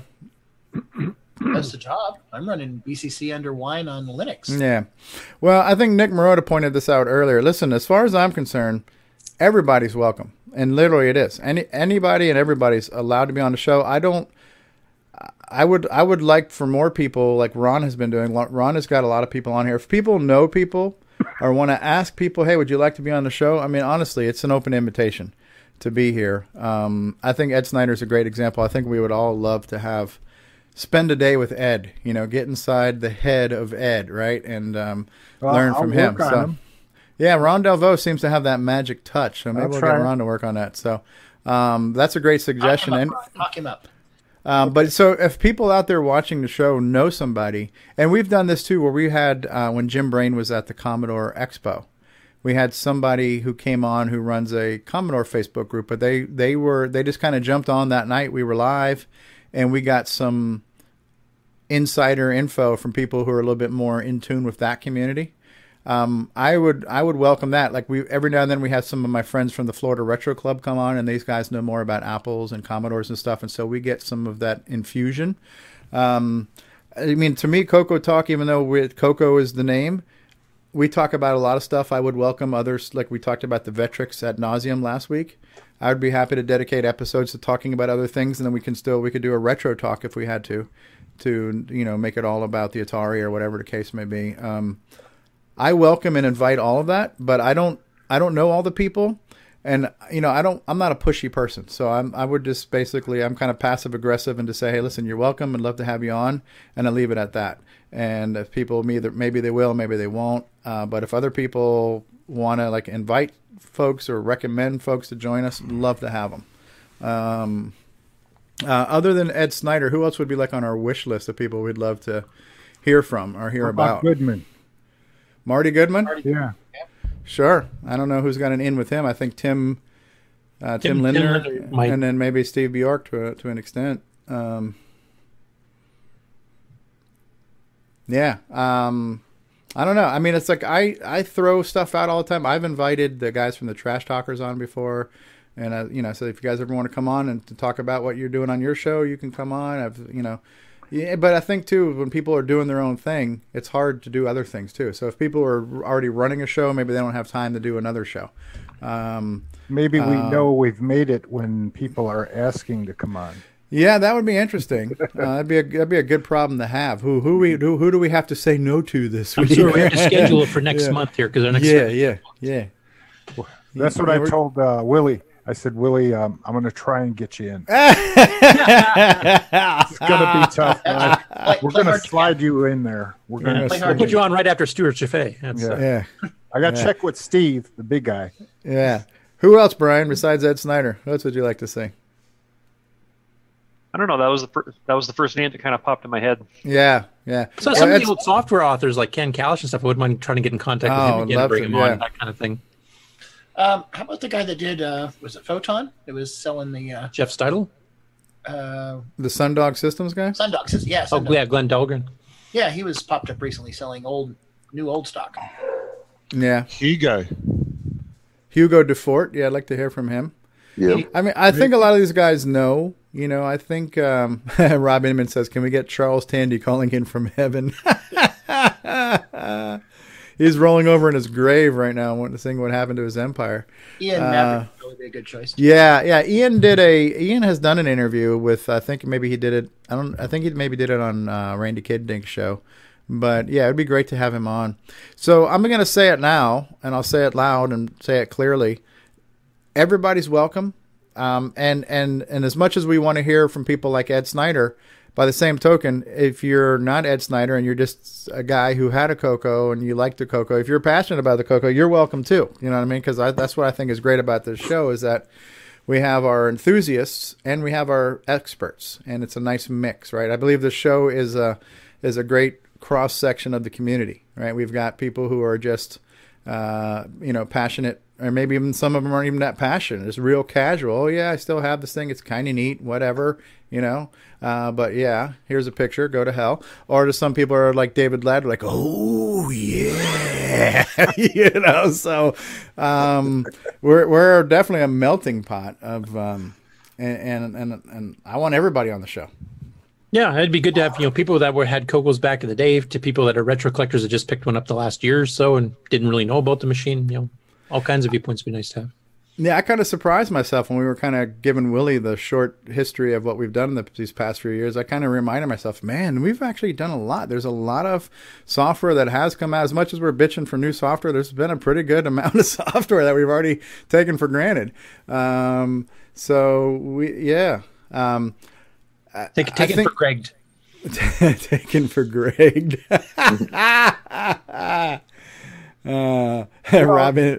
Another thing that's cool is whenever you do a commercial, which we've never had this time, uh, Yeah. there's a lot of people on there. What do you mean a commercial? On the Oh, you mean like? that support us. Oh, well, we can pull that up right now. Yeah, never mind. I gotta go Sponsors. potty. Ah, so, Yeah, you uh, haven't done a commercial for a while, Steve. All right. Well, we'll we'll take a look at the sponsors. Let let's let Ron go. Let's let let's let Ron go drain the Timberman. Um, while we uh, while we take a look at our sponsors, and then I'll run a commercial break here. Um, so, uh, and a lot of these guys right now are at Tan. All the cool kids are at Tandy Assembly this week, while the rest of us losers are here on Coco Talk. So. So Brendan Donohoe and the Coco VGA project, check that out. Coco VGA. Another way besides RF to get your Coco on a modern display, you have Coco VGA as an option. Richard Lorbieski of Boyson Technologies at Tandy Assembly today. Boyson, B O Y S O N Tech.com. He's out there. He does upgrades, he does repairs, he makes the boomerangs and the joystick adapters and the memories and the protectors and the guardians and the uh, thingamajiggies, right? Uh, Jim Brain from Retro Innovations makes all kinds of stuff. He makes an 18 port, a 96 port, and a 437 port multi pack. Uh, he's got products for the Coco, for the frickin' Commodore, for the frickin' Texas Instruments, you name it. He's got, I got your product right here, right? So, uh, Retro Innovations at go, the number four, retro.com, Cloud9 Technologies. Mark Marlette, we saw his table. We didn't see Mark. Mark looks kind of like a timberman, too. He's a hunter kind of outdoorsman. He has the flannel shirts on sometimes. So, uh, we saw the Cloud9 table. I didn't see Mark Marlette, but uh, they've been making Coco hardware since, I don't know, 1924. Uh, Cloud, the number nine, tech.com. Check them out. Our good friend Tony Jimenez, uh, maker of the SD Pack project. If you want to make an SD card boot up like a ROM pack, uh, DIY, go to SDPack.com. Jason, the Coco Man Reichert, maker of the Switcheroo, brother of Ken Reichert. He has a new product now that's called the Wallaby, capital Y because it's a Y cable. Why? Because you need more RGB, right? And so you can connect two RGB thingies to your Coco 3. You can get your uh, Switcheroo and your CM8 and whoever the hell else you want to plug into that son of a bitch. You can get that at uh, coco3scartcable.com or uh, cocoman.biz.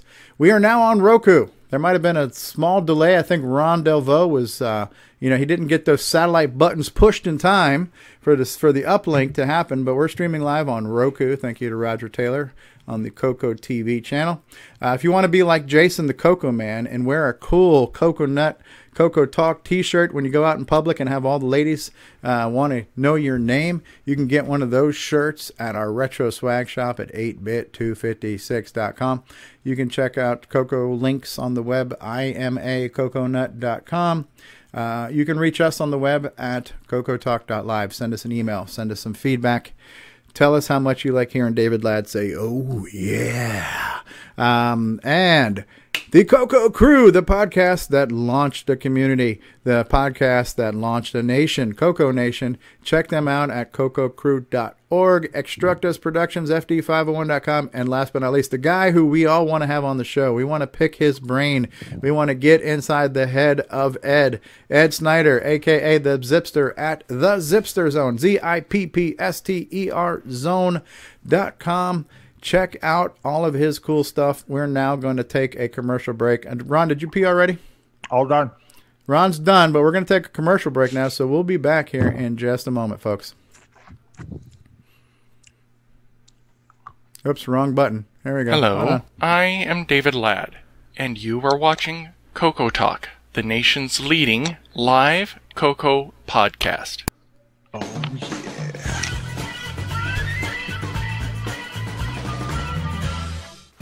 What's going on, everybody? Original Gamer Stevie Stroh here, and if you're a fan of vintage computing and retro gaming, then you're going to love our retro swag shop at 8bit256.com. There you will find custom designs by Instagram artist Joel M. Adams. You can get I'm a Coconut, Coco Talk, and other cool video game images on a t-shirt, coffee mug, or mouse pad. So if you love retro, then head on over to the retro swag shop at 8bit256.com today. Tell them the Original Gamer Stevie Stroh sent you. At Gsoft, we make games for the TRS-80 color computer, TRS-80 MC10, and Dragon computers. Our basic games cover the range of genres from arcade to text adventures to simulations to 3D dungeon crawls. This is our latest puzzle game from Japan, Fruit Panic. So come on and drop by our website and download our latest games.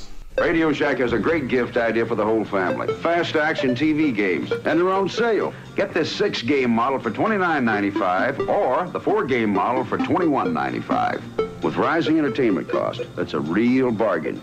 You play hockey, tennis, squash, and more. Easy to hook up and great family fun that lasts all year long. The sale price TV games. Only at Radio Shack, a Tandy company. We now return you to Coco Talk. And I just like to say, for the record, that in Australia, I'm pretty sure they don't actually eat dirt. Um, so Nick No, can I probably think they confirm drink it that. mixed with water. Well, what do you think? What, what do you think uh, Vegemite is? hey, it's it's it's, it's uh, dirt mixed with uh, car grease or something. It's just wet dirt. Wet Mud. dirt, mud, Australian mud, right? so, um, Curtis, do you have a stupid NitrOS-9 trick for us today? Yes, I do.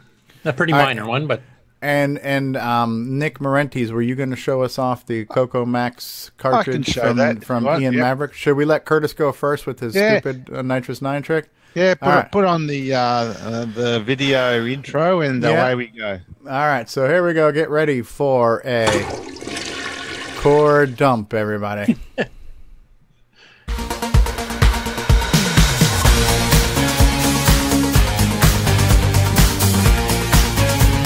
it's time for stupid NitrOS-9 tricks with L. Curtis Boyle.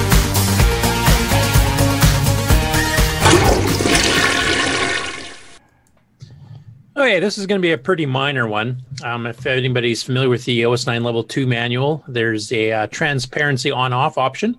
I know it it is- well. I've read it front to back dozens of times. in, in different languages, even.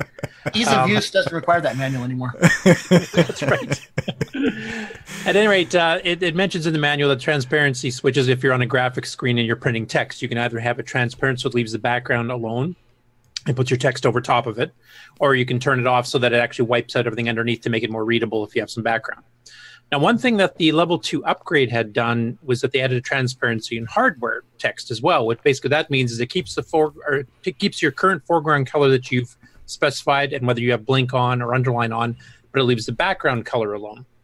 Now we put that into the original NitrOS-9 uh, back when Bill and I were working on it, and then for some reason I think it was Alan DeKok pulled it out because he said it wasn't in the manual, so I'm not going to support it.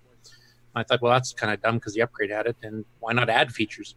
So on the ease of use, I don't think the 3.3 distribution on the repo has it enabled, but it is enabled on e- ease of use beta um, one and the upcoming beta two. So that that now works. Uh, you can add that to the manual. We're going to be adding it when we do the revised manual, but you can actually do some transparency on hardware text screens as well. Interesting. And I mean, I could show a little demo, but there's not Yeah. much to, to Yeah, show. show it. Show it. Yeah, a, a picture is worth a thousand words. Okay. And the OS9 manual is at least a thousand pages. So, uh, Hey, is that showing up? that's Yep. showing up. Yes. So that's my little uh, text program, or little tiny Basic 09 program that does it. And uh, basically, I'm just going to be changing the colors and then putting some text on the screen, and then press enter to continue. And then I'll be turning the transparency on, which will then means I can now print the blink or underline attributes, which I'm not doing in this particular demo, but, but I am changing the foreground color, but it'll leave the background color to what was ever under there already. Which means if a user in your program has selected they want a certain background color, you don't have to try to remember what it is. You can just assume that when you change a foreground color, it'll leave the background color alone. So just, That's what he said. Yeah. All right. Okay. This text is foreground color three, background color two. Press enter to continue. yeah, and you notice I have underline turned on as well. Yes. Okay. I Now, make- make this is foreground color two with transparency. So whatever the background color was is still there. Yeah, the red is still there, but I did change the underline attribute to be off, and I changed the foreground color to 2, which is black in this case. Okay. So it just makes it a little bit easier if you want to leave the background alone without you having to, you know, store somewhere in your code, you know, on each line of the screen. You know, this one was had a red background, this one had a blue background, and you have to you know, re- redo it all again. You just can say turn transparency on, and it'll leave it on for you. Excellent. And that's it. Quick That's and dirty it. one today. Yay. That was a quick one. Yeah. Far out. That's what she said. Yes. Yeah, I was gonna say Stevie likes quick ones. Mm-hmm. Oh yeah, David. My segment has been ruined. Only if it gets stroked the right way. Oh, for the love Oh of my Pete. God. All right. Where's that mute button? Um, all right. So now Nick Marentes has got something. All right. It's not as Uh, exciting as a stupid OS9 trick. But, no, yeah. no, not quite. Yeah. Um, uh, the other day, I, I think I mentioned last week that I bought one of the um, Ian Mavric's uh, remakes of the Coco Max hardware cartridge. And if I turn on my video and hope it works. Hey. uh, I don't see any dirt. I don't see any dirt here. No dirt. No, I swept up. You- I you already ate. on. That's right. So that's that's the uh, uh, the remake of a Coco Max cartridge, and that's it on the other side. Nicely, professionally done cartridge. It has the jack for where you plug your mouse, your standard Coco mouse or joystick. Um, I wish have a you'd made it for just a little bit shorter because it's a little bit compared to a a, a, a case, a ROM pack case. It's just a little bit long. So I was Yeah. hoping I'd be able to put it into the case and then just cut out a hole for the uh, thing at the back. That's Yeah. how the Coco Max one was. Okay. Um, but the remake's a bit longer and you can't. So Okay. I don't I don't use Coco Max a lot, so I just leave it as is and plug it into uh, that that dreaded thing on the on the right here, uh, Mhm. multi pack. I'll I'll plug it in later. So, well, actually, I'll plug it in now if if you want to see it. Yeah.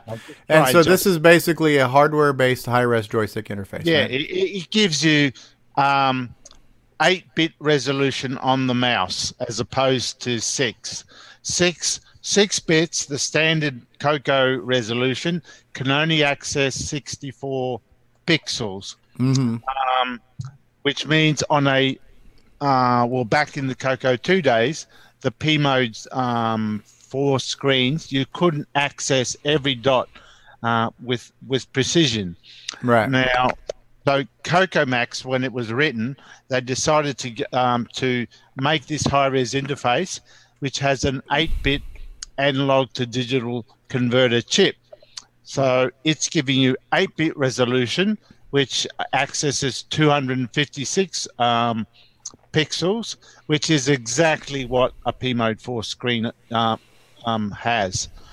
Um, so now with Coco Max, you can uh, people have gotten the old Coco Max program and hacked it to use a normal joystick. So you you can find a version which will work with a normal mouse or joystick, but only at 64 pixel resolution, which makes drawing curves and lines by hand a bit jumpy. So it's hard to get a good smooth curve. It'll always be Mm. like a very staircase thing. So yeah, you still can't quite beat the uh, the hardware interface.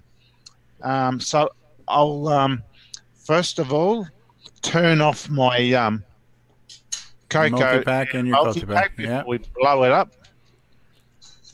Plug the cartridge in. You're a big fan of cartridges here too, right, Nick? Oh, I love them. I wish, I wish all software was on cartridge. I got, I got money to burn. So uh, Then why is Popstar on disc? You say you save you save all that money on food eating dirt, so you got plenty of cartridge money.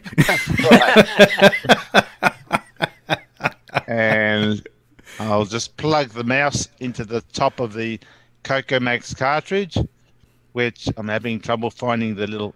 There we are. So there we have that, and a mouse. Turn on the multi pack.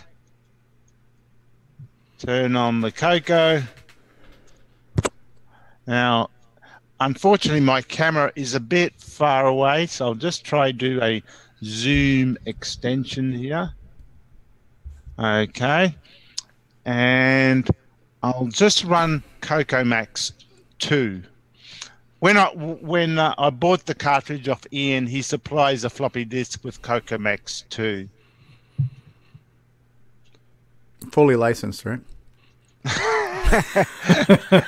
We'll, we'll ask Tim Jenison who wrote it. Yeah. Actually, no, I guess Dave Stamp did Cocomax too. Tim did the first one. Yeah. Did David Stamp write the second one? Colorway. Coco Max 2? Dave Dave Stamp, I think, wrote the second one, didn't he? Dave Stamp did the uh, Coco Max 3. Yeah, I think he did two too. And then Tim Oh, Jenison, the did guy who did the video toaster, did the original Coco Max and the hardware design of the okay. cartridge, actually. Now I don't know if you can see it very well. I'll um, I'll try hand operate the um, the camera to bring it a bit closer. We can get Ron Delvaux on the Steadicam if you need him. Yeah. yeah, that's right. So there's there's the cartridge plugged into the multi pack. The, there's Coco Max two. Yeah, and the mouse is there, and I can try do. I mean, this is going to be pretty unsteady as it is, but that's it. There, very Mac-like. Yes, yes. Looks like Mac Paint or Windows Paint. Yeah. Now I'm trying to look at one screen. The only difference is the menu takes up three quarters of the screen. One pull down takes up Yeah, the it does. we'll try load a um. Oh, I haven't. Oh, I haven't got a picture disc in there. Okay, bugger it. Okay, I won't show you any pictures, but that's it there. Yeah, And yeah, it's very smooth and fluid. does support uh, on a on a uh, composite screen. You do get the artifact colors as you can see on the palette below Yeah. down there. Oh yeah. But Now, Rob Inman has a good question here too, which actually I was going to about to ask myself. Uh, the the patches that you and, and John Kowalski did to do high res in software, th- would that work on a Coco one and two as well? Is that fast It enough? may do. The Coco one and two runs slower, so it may not work as well. But because But you wouldn't need trying to- 640 res either, so yeah, you it wouldn't wouldn't need be it needing as higher res. So it would be possible, um, but yeah, we we haven't bothered to try just yet. Okay. Uh, yeah, it, it should be possible to a degree.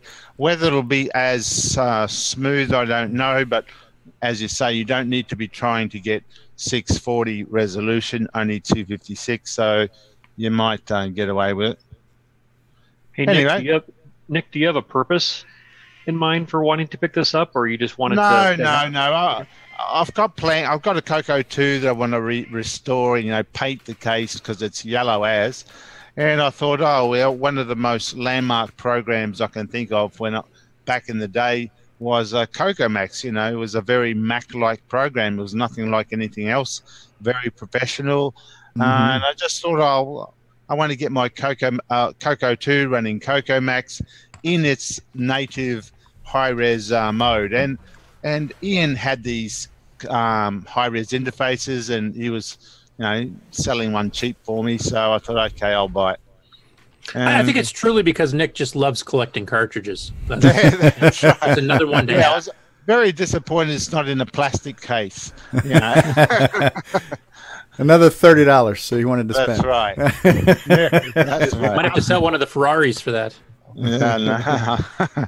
Nick, Yeah. is it possible to write a program to use that to actually do Yeah. a game or something for in the future? Yeah, yeah, it's, you can you can talk to it, to to the cartridge. Yeah, you could access it, write your own programs to um to use the high res interface. Yeah, I don't think anyone else did though. Yeah, just the original Coco Max and Coco Max 2, I think, are the only two I know that used it. Yeah, that's it. Actually, No wait, else. one of, the, one of the third party ones, was it Eric Gabriel and Greg Miller? They did a Mac Paint. I think they might have had support for the cartridge. I can't remember now. Uh, I don't did know. Mick- Mick I Paint, don't think they did. They didn't? Okay, I, I couldn't remember because I know they did some patch versions I got off CompuServe back in the day. Right. Yeah, no, I don't know.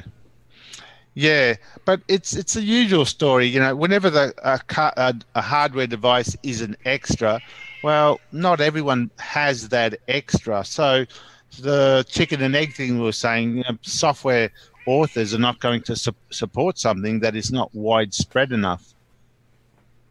Yeah, in this particular case, I don't think it really mattered though because the whole point of Coco Max was that you you No. got this with it when you bought the program. It was a got package. the- yeah, so so yeah, you you got the high res interface and the program, but yeah, This And was almost like Coco copy. Max. This was almost like copy protection for the software, right? Because it wouldn't run without it. Hmm. Yeah. well, and then if you, it was that. if you got Coco Max 2, then you already had the cartridge from the first one. Then you didn't have to rebuy it either. You just got this new piece of software that also used it. Yeah. Well, the other thing is too, though, um, Max is the files it makes, right? And other software supports viewing those, such as uh, Yeah, there are other programs, but they they don't let you uh, um, edit the pictures though. That's where you need the high res interface. Um, the only only graphics program I ever used was the original Graphicom. Anybody remember that one? Yeah, yeah. That was kind of neat. I don't remember what its interface was like. I just remember having fun with it. It had two two joysticks required because you had one that moved a little 64 by 64 box, and then your other joystick was within the 64 by 64. It was the way to get around the resolution thing. Ah. okay. Yeah. And then that CC software for the digitizer, the DS69, that uh, supported loading files in to view them for Graphicom. Hmm. And there was a Graphicom Part Two too, if I remember that Marty Goodman was actually a contributor too. If I remember correctly. Yeah, that one seemed like a completely different program. Though I think they just it almost seemed like they just took the name and just made a completely different program. Graphicom was just kind of really interesting. The only thing I remember about it was that it had its own floppy format where you could format special Graphicom only discs that held a little bit more information and loaded a little faster. And was that Um, program written in fourth? Can you remember, Curtis? Graphicom? Yeah. I don't I remember. it was written in fourth. I heard somewhere. I have no idea. Could be that I don't know. Yeah. But I, I remember the demo disc that came with it too, because they had um, they they would actually let you cycle through four screens because I think it required 64k. So they had this demo disc that had like these rotating cubes, like these 3D cubes, like in a in a circle, and there was four pages of that, and you could like adjust the scroll speed of your joystick and make them Yeah. spin really fast or spin really slow or spin forward and reverse. And so it was such a cool demo just to see these before there was a bouncing ball we had these spinning cubes you know and it was just it was kind of cool And we Yeah. did that for hours. yeah yeah um and they, were, and they had fonts you could do with it and just just different things it, it, i don't think it was as uniform as like this coco max thing was i think it was i think that from what i recall and it's been a year since i've seen it but i think it was a little bit more abstract in how you interface with everything but i remember having fun playing with it Yeah, and it was it was the first decent graphics editor we had, I think. So it, Yeah. kind of took a market and storm until the Mac came out, and then later that year, Tim Jenison released the original Coco Max. Yeah, he- Yeah, they had an elaborate uh, screen to pick uh, blue or red, or you know, for the um, color set in the beginning. It said white something. Remember seeing that? It was like uh, a White Smith or something. or yeah, distributor? Whitesmith. I think it said yeah. It, it looked good. Yeah, originally it was by Okay. Computize, I think, and then Whitesmith took it over afterwards. Yeah, mm-hmm. I remember learning about it at one of our, you know, color computer club meetings. I mean, somebody had gotten it and did a demo, and it just sold like hotcakes. Everybody bought a copy right then and there. At the What's he showing us now? I don't know. What are you showing us, Nick? I think he's pulling the Ron Delvaux here. Yeah, he sure is. Uh, uh, maybe he's trying to get his camera steady. I'm Nick, you sure. got to drop the camera once in a while. Uh, There you go. holy, holy! Well, it's been three hours. We've had a show Yeah, there's about Graphicom. He's showing Graphicom. Oh, Graphicom. Oh, So that's that little crosshair thing where the your 64 by 64 windows within. It's kind of hard to see, but yeah. Okay, yeah, I see the crosshair. Yeah. So your one Right. joystick drew within that box, and you move the box around to access the whole screen type thing. Okay. So that gave you 64 pixel resolution and uses a panning window where you Yeah. move moved it from. That's actually fairly innovative, making up for the limitation. Yeah, because otherwise you had to get the X pad, which at the time was quite expensive. Cool, cool, cool. So it's a graphics afternoon here. Um, cool. So what have we not talked about? Yes, there was a 45 minute stream at the top of the show. Bruce Moore is here. Yeah, we started off the show with about 45 minutes from the exhibit floor. Um, it was good. It was good. We got to see Jason. We got to see Grant. We got to see Jim Brain. We got to see uh, Ron Klein was there, and uh, Richard Larbieski was there, and there's that Whitesmith. Yep.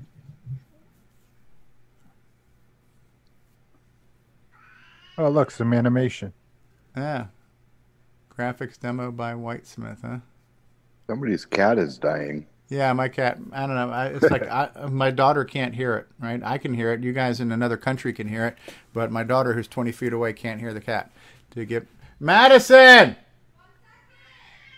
Give the damn cat some water. Um, yeah, oh, that's cool. Yeah, look at that, showing the cross section of the pencil lead and everything. Yeah, there were there were a lot of cool, um, just samples and demos that came with Graphicom. They were really neat. Artifact to not. Yeah. Neat stuff. Um, earlier in the show, too, when we were talking about ways to connect your Coco to a modern display, um, we should also point out because, listen, the Coco VGA, as cool as it is, it's not for everybody, right? It's it's got a hundred dollar price tag. There is some assembly required. You kind of sort of need to modify your case, or at least run a ribbon cable outside of your case. So it's uh, it's not for everyone, right? Um, but it is it is a viable alternative uh, for some of those who want to who want to go down that road. Now, there's another solution that's less expensive, um, which would be uh, Ed Snyder also has an RGB to S video adapter, and I believe Jason the Cocoa Man has one of those too. I've got one of his early prototypes, and mine works fine. Um, but mine is missing a few features because I think now he's got it where you can change the color phase burst. So, like if the game is blue and red and supposed to be red and blue, you can change that. You can also automatically adjust it because sometimes on some TVs the the blue looks purple or the red looks purple and the blue looks green. And, you know all these little weird variants, and so he's got these different options where you can f- fix it through switches or dials or knobs or something. Um, and just adjust how it outputs to your display. And so the newer version that it has um, has got a few more features in mine. Mine was just straightforward, but mine worked great. So if you want to connect your Coco uh, but again, S video is not necessarily completely modern, right? You're actually going to be harder to find an S video on a modern display. What you can count on on a modern display are probably two things HDMI and a coaxial input. Those are going to be guaranteed on all TVs. Um, Rob Inman, Stevie Show's Netflix comedy special. Give that damn cat some water. Um, but that's another option. So if you want if you want something, because what's what's the, I don't know if the switcheroo costs thirty dollars for the cable maybe, and then you need a thirty dollars switch box. So you're looking about sixty bucks. Um, where the RGB solution, RGB to S video, again, I don't know what it costs, but you don't need an adapter box. You just need the RGB to S video doohickey and an S video cable. So that's probably cheaper than buying the switcheroo with a SCART to HDMI converter. Um, I happen to like the switcheroo. I really do. I think it looks good, and I, I think that the um, composite coming through it looks pretty good too. Um, I think it looks, even though it's the same composite feed that's coming from the Coco for whatever reason, because it's going to a box that's converting it to HDMI. I don't know if I don't know if the box does any processing cleanup or signal loss reduction or something, but just to me, it seems like the composite output of the switcheroo setup is a little bit nicer than straight from the Coco. Well, that's so, something to say for doohickeys, I guess. Yeah. It'll be interesting to see how the Gimme X handles artifacting and stuff too once uh, Head has that ready. Yeah, because even honestly, VGA. Uh, VGA isn't modern either. When you think about it, VGA is actually extremely Becoming outdated. Extinct, yeah, yeah, and uh, most modern TVs don't have VGA inputs anymore. There was a time where um, you know a lot of a lot of HD flat panel TVs had a VGA input. That's that's almost completely gone now. Um, hey Curtis, yeah. I got a, I got a question. If um, someone was to take a bunch of chips and make up a gimme, could they do it with just chips? You know, instead of the um, special uh, package it comes in. I mean, is the gimme actually a whole bunch of um, circuitry all in one? Oh yeah. Could you, could you yeah, but you, you can definitely do it with modern CPLDs and stuff. That's what Ed's doing with the Gimme X. He's actually making a clone of the Gimme that'll do everything the Gimme does, adding VGA output and adding some more extra features even after that. So. Oh, okay. Problem is, is with uh, conventional logic, there'd be a lot of heat and power draw. Mm. Right. You know, that's uh, combining everything down to the Gimme is you know like what Apple did with their MMU stuff. They combined a lot of circuitry down into one chip. Makes it harder to clone, but it also you know reduces power and cost. So you could actually uh, clone a Coco in one chip, theoretically. Oh yeah, And that's what, that's what the Coco FPGA and the MiSTer and all the other ones kind of do. Hey, Bruce Moore's here. Hey, Bruce, how's it going, eh? We got three Canadians on the show today. We're I wonder if taking that, over. I wonder if that would that should qualify me for some uh, some tax incentives and some uh, government subsidies. So I need No, to that'll talk to your qualify friend. you for tariffs. That's a, that's Oh, tariffs is that what it is? There's a cold wind blowing. Ah, Which which wonder if- province is going to kick in here? Need to speak to the minister, the minister of coin, and see if I can't get some insight. Listen, I'm giving you guys jobs, right? So Well, we're sending a hazy cloud over to you soon, and then we'll take you over when you're all numbed out. uh, you're muted, Bruce, just so you know. And you sound good that way too, by the way. Uh, there he is. Okay. Um, excellent, excellent, excellent. All right. So Bruce, what? What? Bruce, are you going to make a new uh, series, maybe of something uh, like unrelated to Coco Forever, but maybe something, you know, interesting? Something. I don't know. I don't know. Right now, I'm working on um, theme songs for Coco Fest. Ooh. hmm I think your next project should involve a beard. And a toque. a beard. And a we, need to- toque. we just need to find an excuse to get We Ron's the beard in a project. and a toque. And a bowl full of poutine. yeah. Yeah, Rob Inman says the switcheroo now costs seven thousand dollars in Canada. Wow. But if you can give somebody snacks with it, yes, cheaper. All right. Well, I think it's time we put this show out of its misery now. At three hours and fifteen minutes um, going on. Um, so at least a half dozen people agree with you. Yeah, yeah. So we'll we'll start to we'll start to put our parting thoughts and words of wisdoms together. You guys Hey- decide if you want to do a after dark. Maybe we can get some people from the Tandy Assembly lobby to join us for an after dark tonight. You know. Uh, I have one last question, one last one, one possible last one. Okay, Ronnie. How many people have been watching us over since very beginning? Uh, No, we've averaged about thirty viewers most of the time. I think we're at about twenty eight right now. No, what I mean like is when you show that chart and it has the Oh, total downloads Yeah. of of the podcast. yeah, it's got to be big now, Uh, right? f- uh, fourteen thousand. Ooh. Fourteen thousand downloads, and um, let me let me look at what um, let me look at what some of the view counts we've gotten recently. Um, and yeah, we, we, earlier I was talking about um, you know kind of the unexpected uh, kind of road, uh, the journey we've been on, right, with this show, where it started, where where it's gone, where it is. Um, you know, and part of that journey was um, adding the podcast component to what I still view as mostly the to me I- to me I think the most benefit of the show is when you watch it live, as far as the interactive component, right?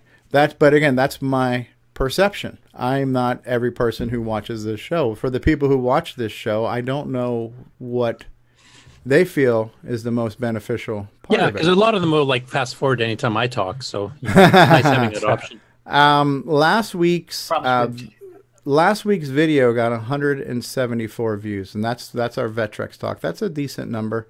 Uh, the previous week's episode got 161 view. That was assembly. Okay, so, so so episode 80 got 161 views. That was assembly moving the dot. Uh, Coco Talk After Dark number 19 got 9 61 views. Coco Talk number 81, Assembly Part 12, Vectrex Talk, that got 174 views. Um, so yeah, so we, you know, if if I got 100 views on, on an episode, I would consider that a, a good number. Um, but we, you know, we get close to 200 views. We get What at if we least had, 100. uh, And that's just the video, not the audio. that's just the video. That's just the, the YouTube videos, right? What if we have uh, stage something like David Lay could blow something up? and we'd, Yeah. Like, you know, Um, Our, our budget won't handle that every week. Yeah, yeah.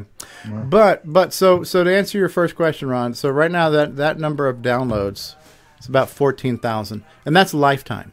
Um, from the day we started the audio to today. I know recently um, some of the other shows have posted some of their numbers. So like the Trash Talkers, year to date, have already got twenty thousand Wow. downloads. Right, uh, Coco Crew months and months ago passed thirty thousand downloads. Wow. So, but what what you know? And listen, I'm I'm very happy for them. They have good shows. I'm not I'm not I'm not saying this to set myself up for an insult. Right? They've got good numbers and they have good shows and. um you know, their shows are basically the only way you can get those shows is by listening, right? Our show now, there's lots of ways to get it. So I have to like do math. I have to add up YouTube views plus audio downloads plus video downloads, and I've already got a headache thinking about it. So I would say our numbers are in the same ballpark as theirs. And for the most part, with the exception of Trash Talkers, we're definitely a newer show than Coco Crew. Coco, you know, shows take time to get legs and you know build an audience and gain their momentum. So we're we're less than two years old. Where Coco Crew is going on four years old. Um, and you know, if I was to sit here and say who our audience is, I don't even know. I, I would say that I think it's safe to assume the audience of at least the Trash Talkers, right? So TRS-80 the mostly the black and white Z80 line. I would say the people who are fans of that, they're probably, you know, fairly intellectual people, serious people. I mean, that machine was viewed more as a business machine than it was an entertainment machine. So if I had to guess and profile their demographic, you know, um, the people who are listening to that show might not be fans of some of the frivolities that we have on our show, but I don't know. You know what I mean? Um, dummies, right? No, no, I'm just saying that the Coco was viewed more of an entertainment game machine than it was a serious computer. TRS-80 is a, was, was I think you know a lot more TRS-80 lines. yeah, so I don't know how many, but listen, they have a great show. They've got great, they've got you know some great people on that show. It's a serious professional show, and they've got a very good audience, and they got great numbers. And I'm very happy that anybody in this retro hobby is is achieving the success, if you'll call it that, but just doing something that's being embraced by the community, right? If we're part of the community and we're trying to create something for the community, if it's being embraced, that's the best reward you can get, right?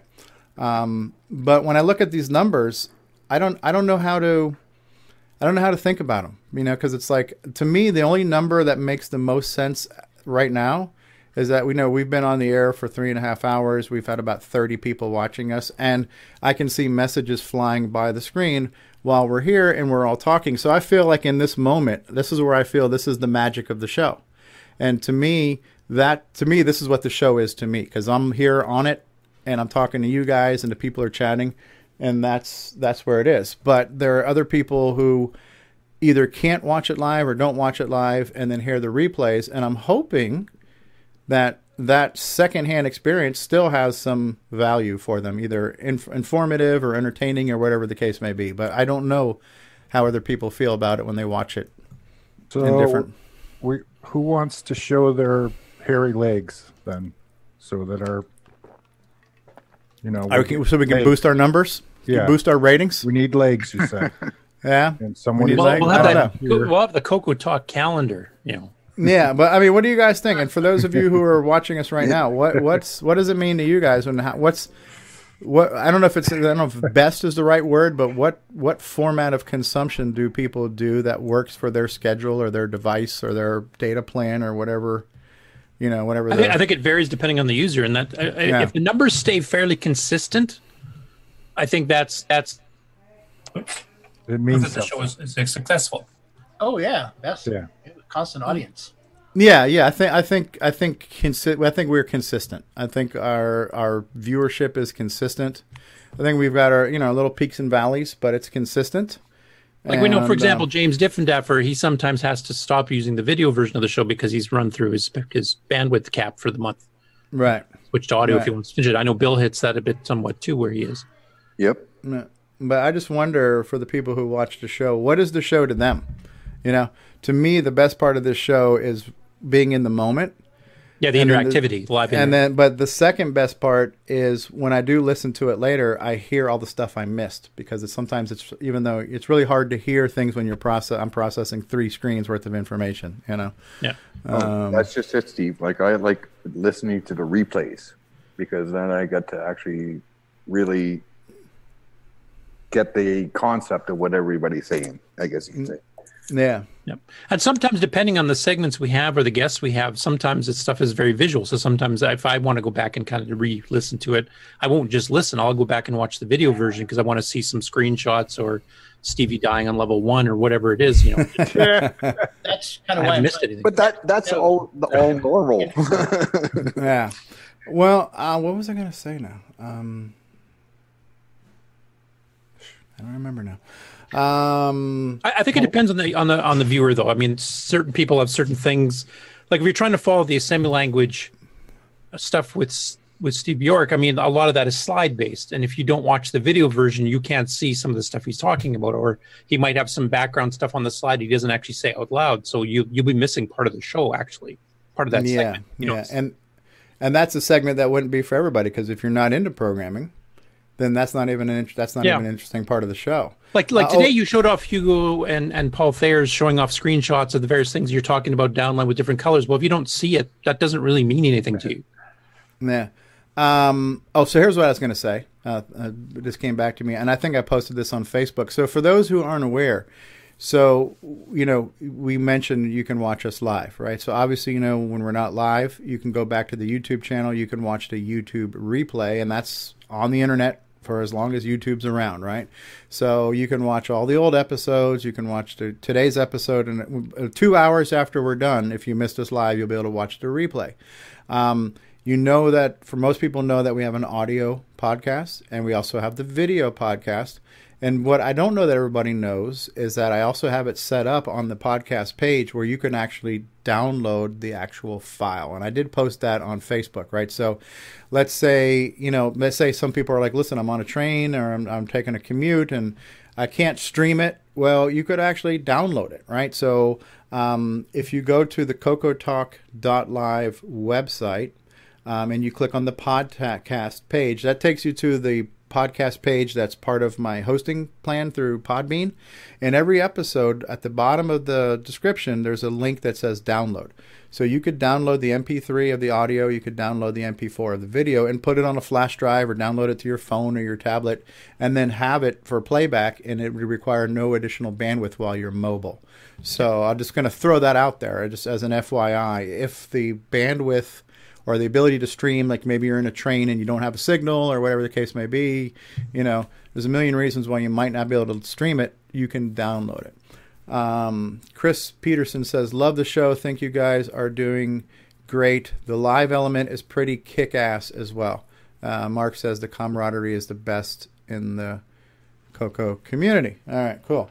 Um, well, Steve, I just wanted to mention, like, for myself, since I have the limited bandwidth, I actually do the podcasts more than I actually do the video version. So just to get the element, Right, you get it- so it's a smaller file. video. I don't Right. need the video. Okay, you know what Curtis looks like, and he's he's better. He looks better without seeing him. I right? see him too much anyway. Curtis Got and a- that damn mullet. Yeah. Yeah.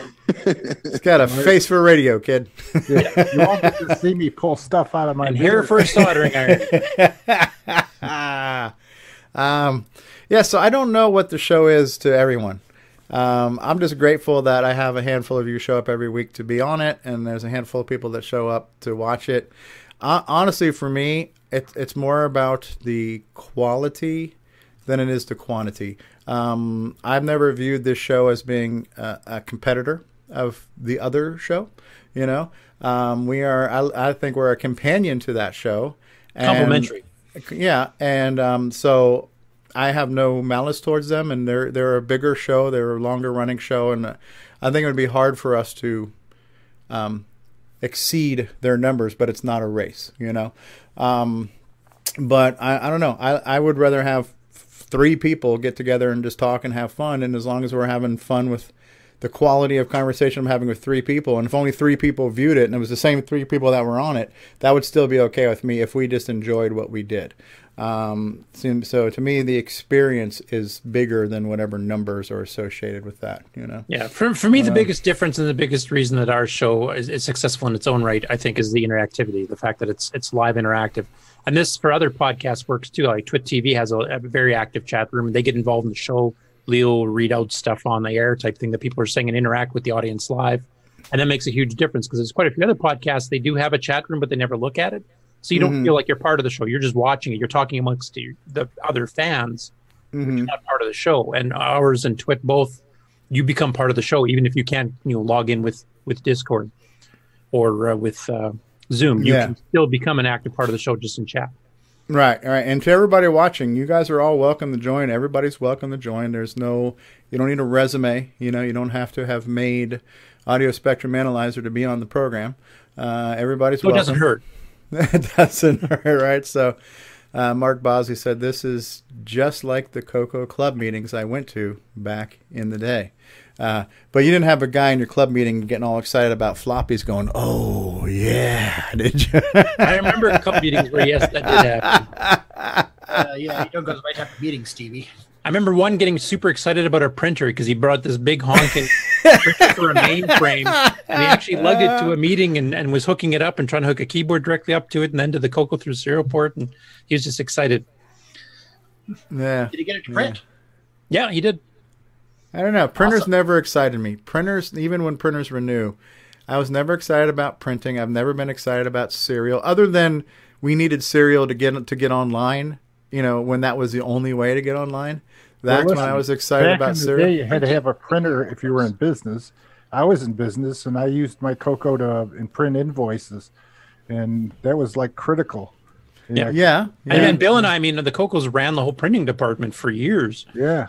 Well, how many printers do we have there? Like, it was one, two, I think at the end we had five, three, Hey. three lasers and two line printers.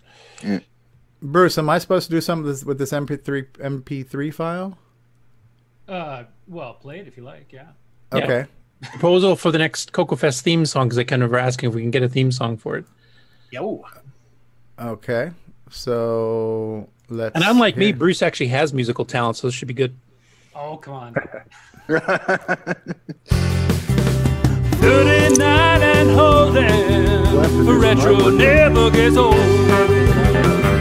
Never gets old. Oh, you can't hear it. I'm not sharing sound right now. Oh, All right? you're playing? I thought you were still downloading or something. Let me set it All up. Let me set it up.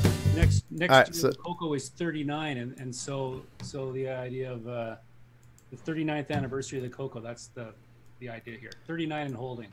Okay, so a lot of people on the internet's heard part of this.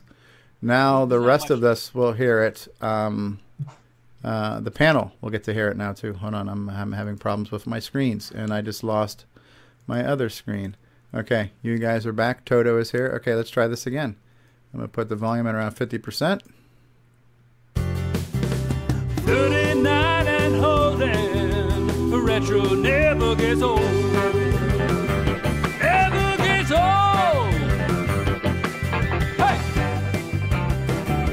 Six,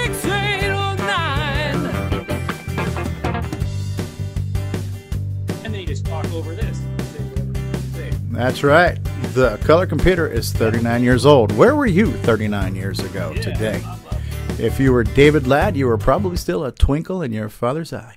Um, no, that's cool, Bruce. Let's play that again. You're still That's seeking where- to the next track. That's right. 39 and holding. Woo! Retro never gets old. Never gets old. Hey! Six, 809. Yeah, Steve I like, on live backing vocals. Like that yeah. the high the high note in uh, Coco Talk, right? The, yeah. I've got a, I've got another one I came up with a more generic one. It's a spoof of Country Roads. Oh yeah. I'll, I'll put that together and yeah. that'd be- That sounds that'd be good. cool one because that was the very first multi-part harmony song on the Coco I ever heard. Oh yeah, Roads. yeah. Is that the one that had all the little semi-graphics pixels show up on the screen while it was playing and everything? It was done by Speech Systems before Musica. What was their previous program called that did multi-voice? Um, the Composer. Yeah. Well, we're gonna play us out on that song. To to play us out, we're gonna do a little new track off of Bruce uh, Moore's album called uh, "39 and Holding." Um, Rob it says if you're at the Coco Fest registration desk, you're six eight oh nine years old. All right, so um, I had actually said this to to Allen Huffman, who's really good at jingles. We need to get like a parody of eight six seven five three oh nine that ends in six eight oh nine. Da da da six eight oh nine. That would work out, you know, um, kind of Six three oh nine's melodically. better. Six three oh nine. Yeah. So, but some we- people are purists, right, Stevie? uh, you know what? But I, I have a phrase. I have a French expression for those people. Les, les screw them. Uh, Or you can use that hand gesture Grant kept using. yes, you're number one. Number one. 809 in a cartridge. Yeah. So we need, uh, yeah, we need a eight six seven five three zero nine parody with six eight zero nine or six x 09 How about that? So insert number of your choice here. Um, If you guys come up with lyrics, I'll even play it live at the show this year. Wow. that was actually fun. Honestly, for me, Coco Fest, besides the camaraderie and David Ladd, um, was the musical jam, right? So it was kind of fun. Uh, a little bit of everything. And honestly, it looked like Tandy Assembly was fun today. So, and and there's a whole other day of Tandy. Maybe we can do another show tomorrow, right? May- Maybe we'll do an after dark tonight. We'll do some, maybe we'll get to see their um, trivia or something tonight. And maybe we'll get a little bit more Tandy Assembly tomorrow. So maybe a bonus uh, Tandy Assembly talk tomorrow. Um, so stay tuned for that. Motorola 6809. Motorola 6809. All right, so there's something. We can work with that. Um, all right, parting thoughts, words of wisdom. to Hitachi play would us work out. as well. Hitachi's three syllables as well, so that also work. Hitachi 6309. Hitachi 6309. Make more hardware. What's that? Make more hardware. Make more hardware. Yeah, somebody ought to do that. Yeah, Paul, you know anybody who can make hardware? Uh, no. go, go, go into Ron's garage. You can find some hardware there. Just take a hammer to it. We should show show more Coco. Have you seen how deep that pile is? Oh, there's that's that's uh that sounds like a Bee Gees song. It's me you need. The to troll has returned to chat. How deep is your pile? Troll How has deep- returned. Ah, hmm. Oh, I got it. I got it. TRS, TRS 6809. TRS six eight oh nine. Yes, That might work. that might work. Work on that, Bruce. There we go. We need it. Coco three six three oh nine. There's a bunch of options there. There you go. Work it in. Make it work. We need more hardware, folks. We don't need software. We have too much software. Too much software in the world. We need more hardware. Actually, ditch both those. Just do theme songs. Oh, uh, Oh, yeah. Roger says I need auto tune. All right. Uh, yeah, uh, yeah. That'll fix it. That'll fix it. Yeah, we'll fix it in post. We can fix Yeah. it in post. Fix it in post. We'll do it live. All right. All right. Parting thoughts, words of wisdom. We're wrapping it up. Anyone? Anyone? Bueller? Bueller? Uh, one thing I Anybody have done is the that 3D glasses on these things? Uh, let's all try to talk at once next time so I can't Okay, understand a word. Um, Okay. How about this time? Paul Barton, go ahead. Uh, 3D glasses. Has anybody done anything with those? Ooh. Allen lately? Huffman had at one point, and Steve Bjork, of course, did his Warp Fighter 3 with the old red blue. But Allen had Yeah, fiddled 'cause I around with to the actual shutter glasses. All right, Right. Brian. That's what I started with. Are we ready? Yeah. Okay. All right. I'm I'm, get, I'm getting the I am hungry cue from the wife, so yeah, we're gonna wrap this up. Um, Okay. uh, Brian Weisler, what were you gonna say? Weisler. Oh, just a, a quick comment. Uh, usually, when I'm listening to the audio, if I can't be here live, I usually have a little pad next to me, and I'll make little uh, time notes of if when different segments might start, so that way I can go back. Is that an Mm. option that's available? With Well, recorder? I don't know. Mark, Well, Mark's the- done it, hasn't he? I'm, work, I'm working on it. I have some of them with that. That's actually so. Here's the thing. Um, I actually need to enlist the help of people, especially those of you who now who are going through the replays.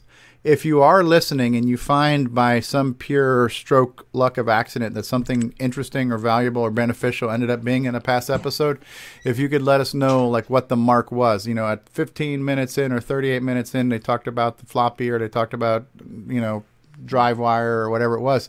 Let us know so we can go back and index those episodes and update them. Because before uh, Mark Overholzer has done his best in the past as his time permits, but that's that's a whole process on its own, right? That could be a full time job just trying to pull the nuggets of of knowledge out of the show. Um, No, so that's- I would That's what I was wondering. Yeah, it, it'd be a lot of uh, extra work. Yeah. It could take as long as the whole show. Yeah, yeah, yeah, literally. So, so I would say for those of you who are watching, if you're able to um, share some of those timelines with us, you know, on episode 14 at 48 minutes in, this is when you had something good. We'll try to retrofit those back into the descriptions. Yeah. Um, We, we can use that for the best of episodes of the year too, because then people can go pick their favorite parts, and we'll already know where to go find them at that point. There should be something good in each show. Something. Yeah. Yeah. If you ask yeah. Jim Bray, it's usually the yeah, out. Yeah, yeah, the yeah the closing credits is according to Jim. So, um, no, good, yeah, good, good, good, good uh, thing there, Brian, to make me remember to say something, because usually I have nothing to say. Um, so no one sees my a bad video on the podcast. uh, nobody sees a bad video. Yeah, nobody can complain about the camera when they're listening to the podcast, right? Yeah. That's Yeah. true. Well, maybe I can fix that. Ron will start using wa- warbly audio Well, now too. Yeah. So now, now we have to listen to Ron breathe into the microphone. So, Live uh, from the Ron's garage. Yeah, I think Yeah, I'll you put a need- mezzanine in my garage. You need to have the vocal narration. Ron's Yes. camera is shaky as he pans. Yes, yes, we do. We need to like closed captioning. Yes. Yeah, Coco captioning. Yeah.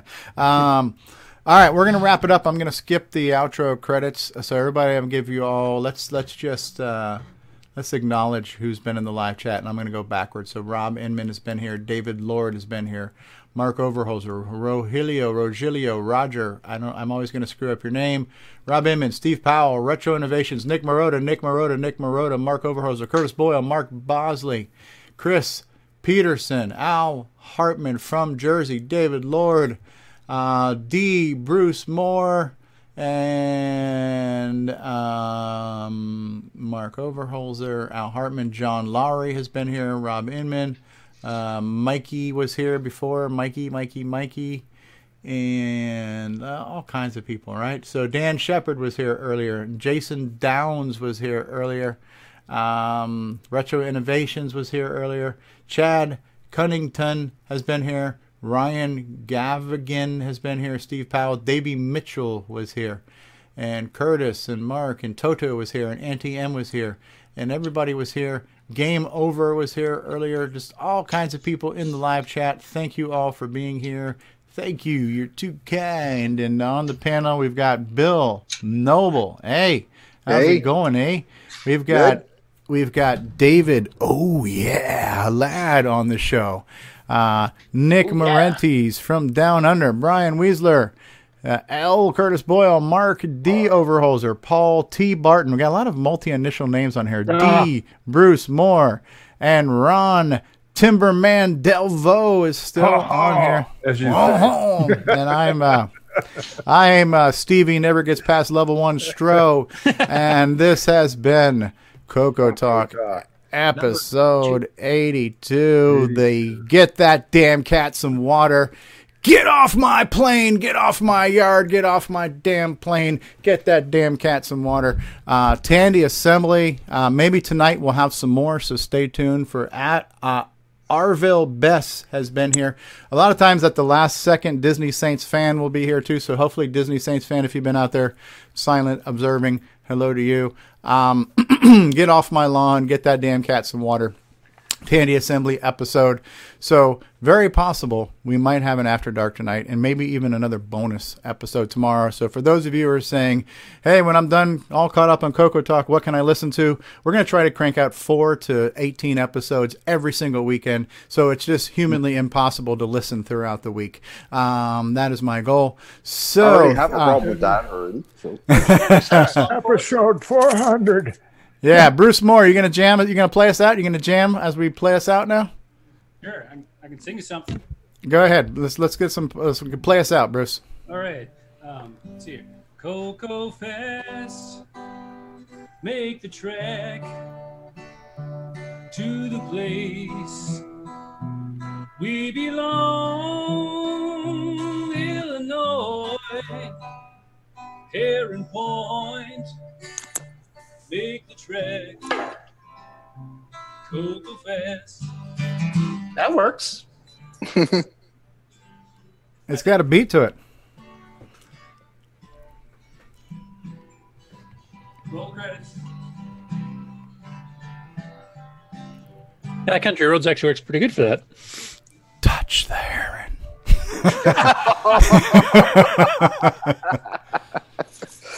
oh yeah, touch the hair.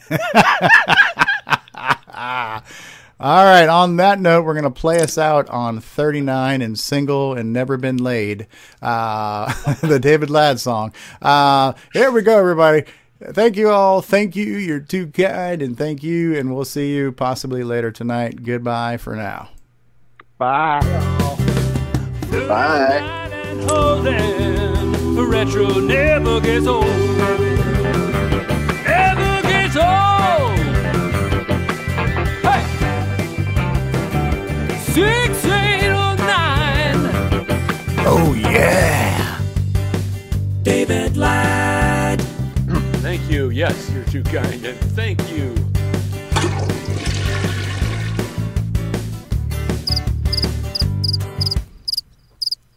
Uh, we gotta let it go again. I was getting the whole remix soundboard thing going on. There we go. And holding retro never gets old. Never gets old. Hey! Six, eight, or nine.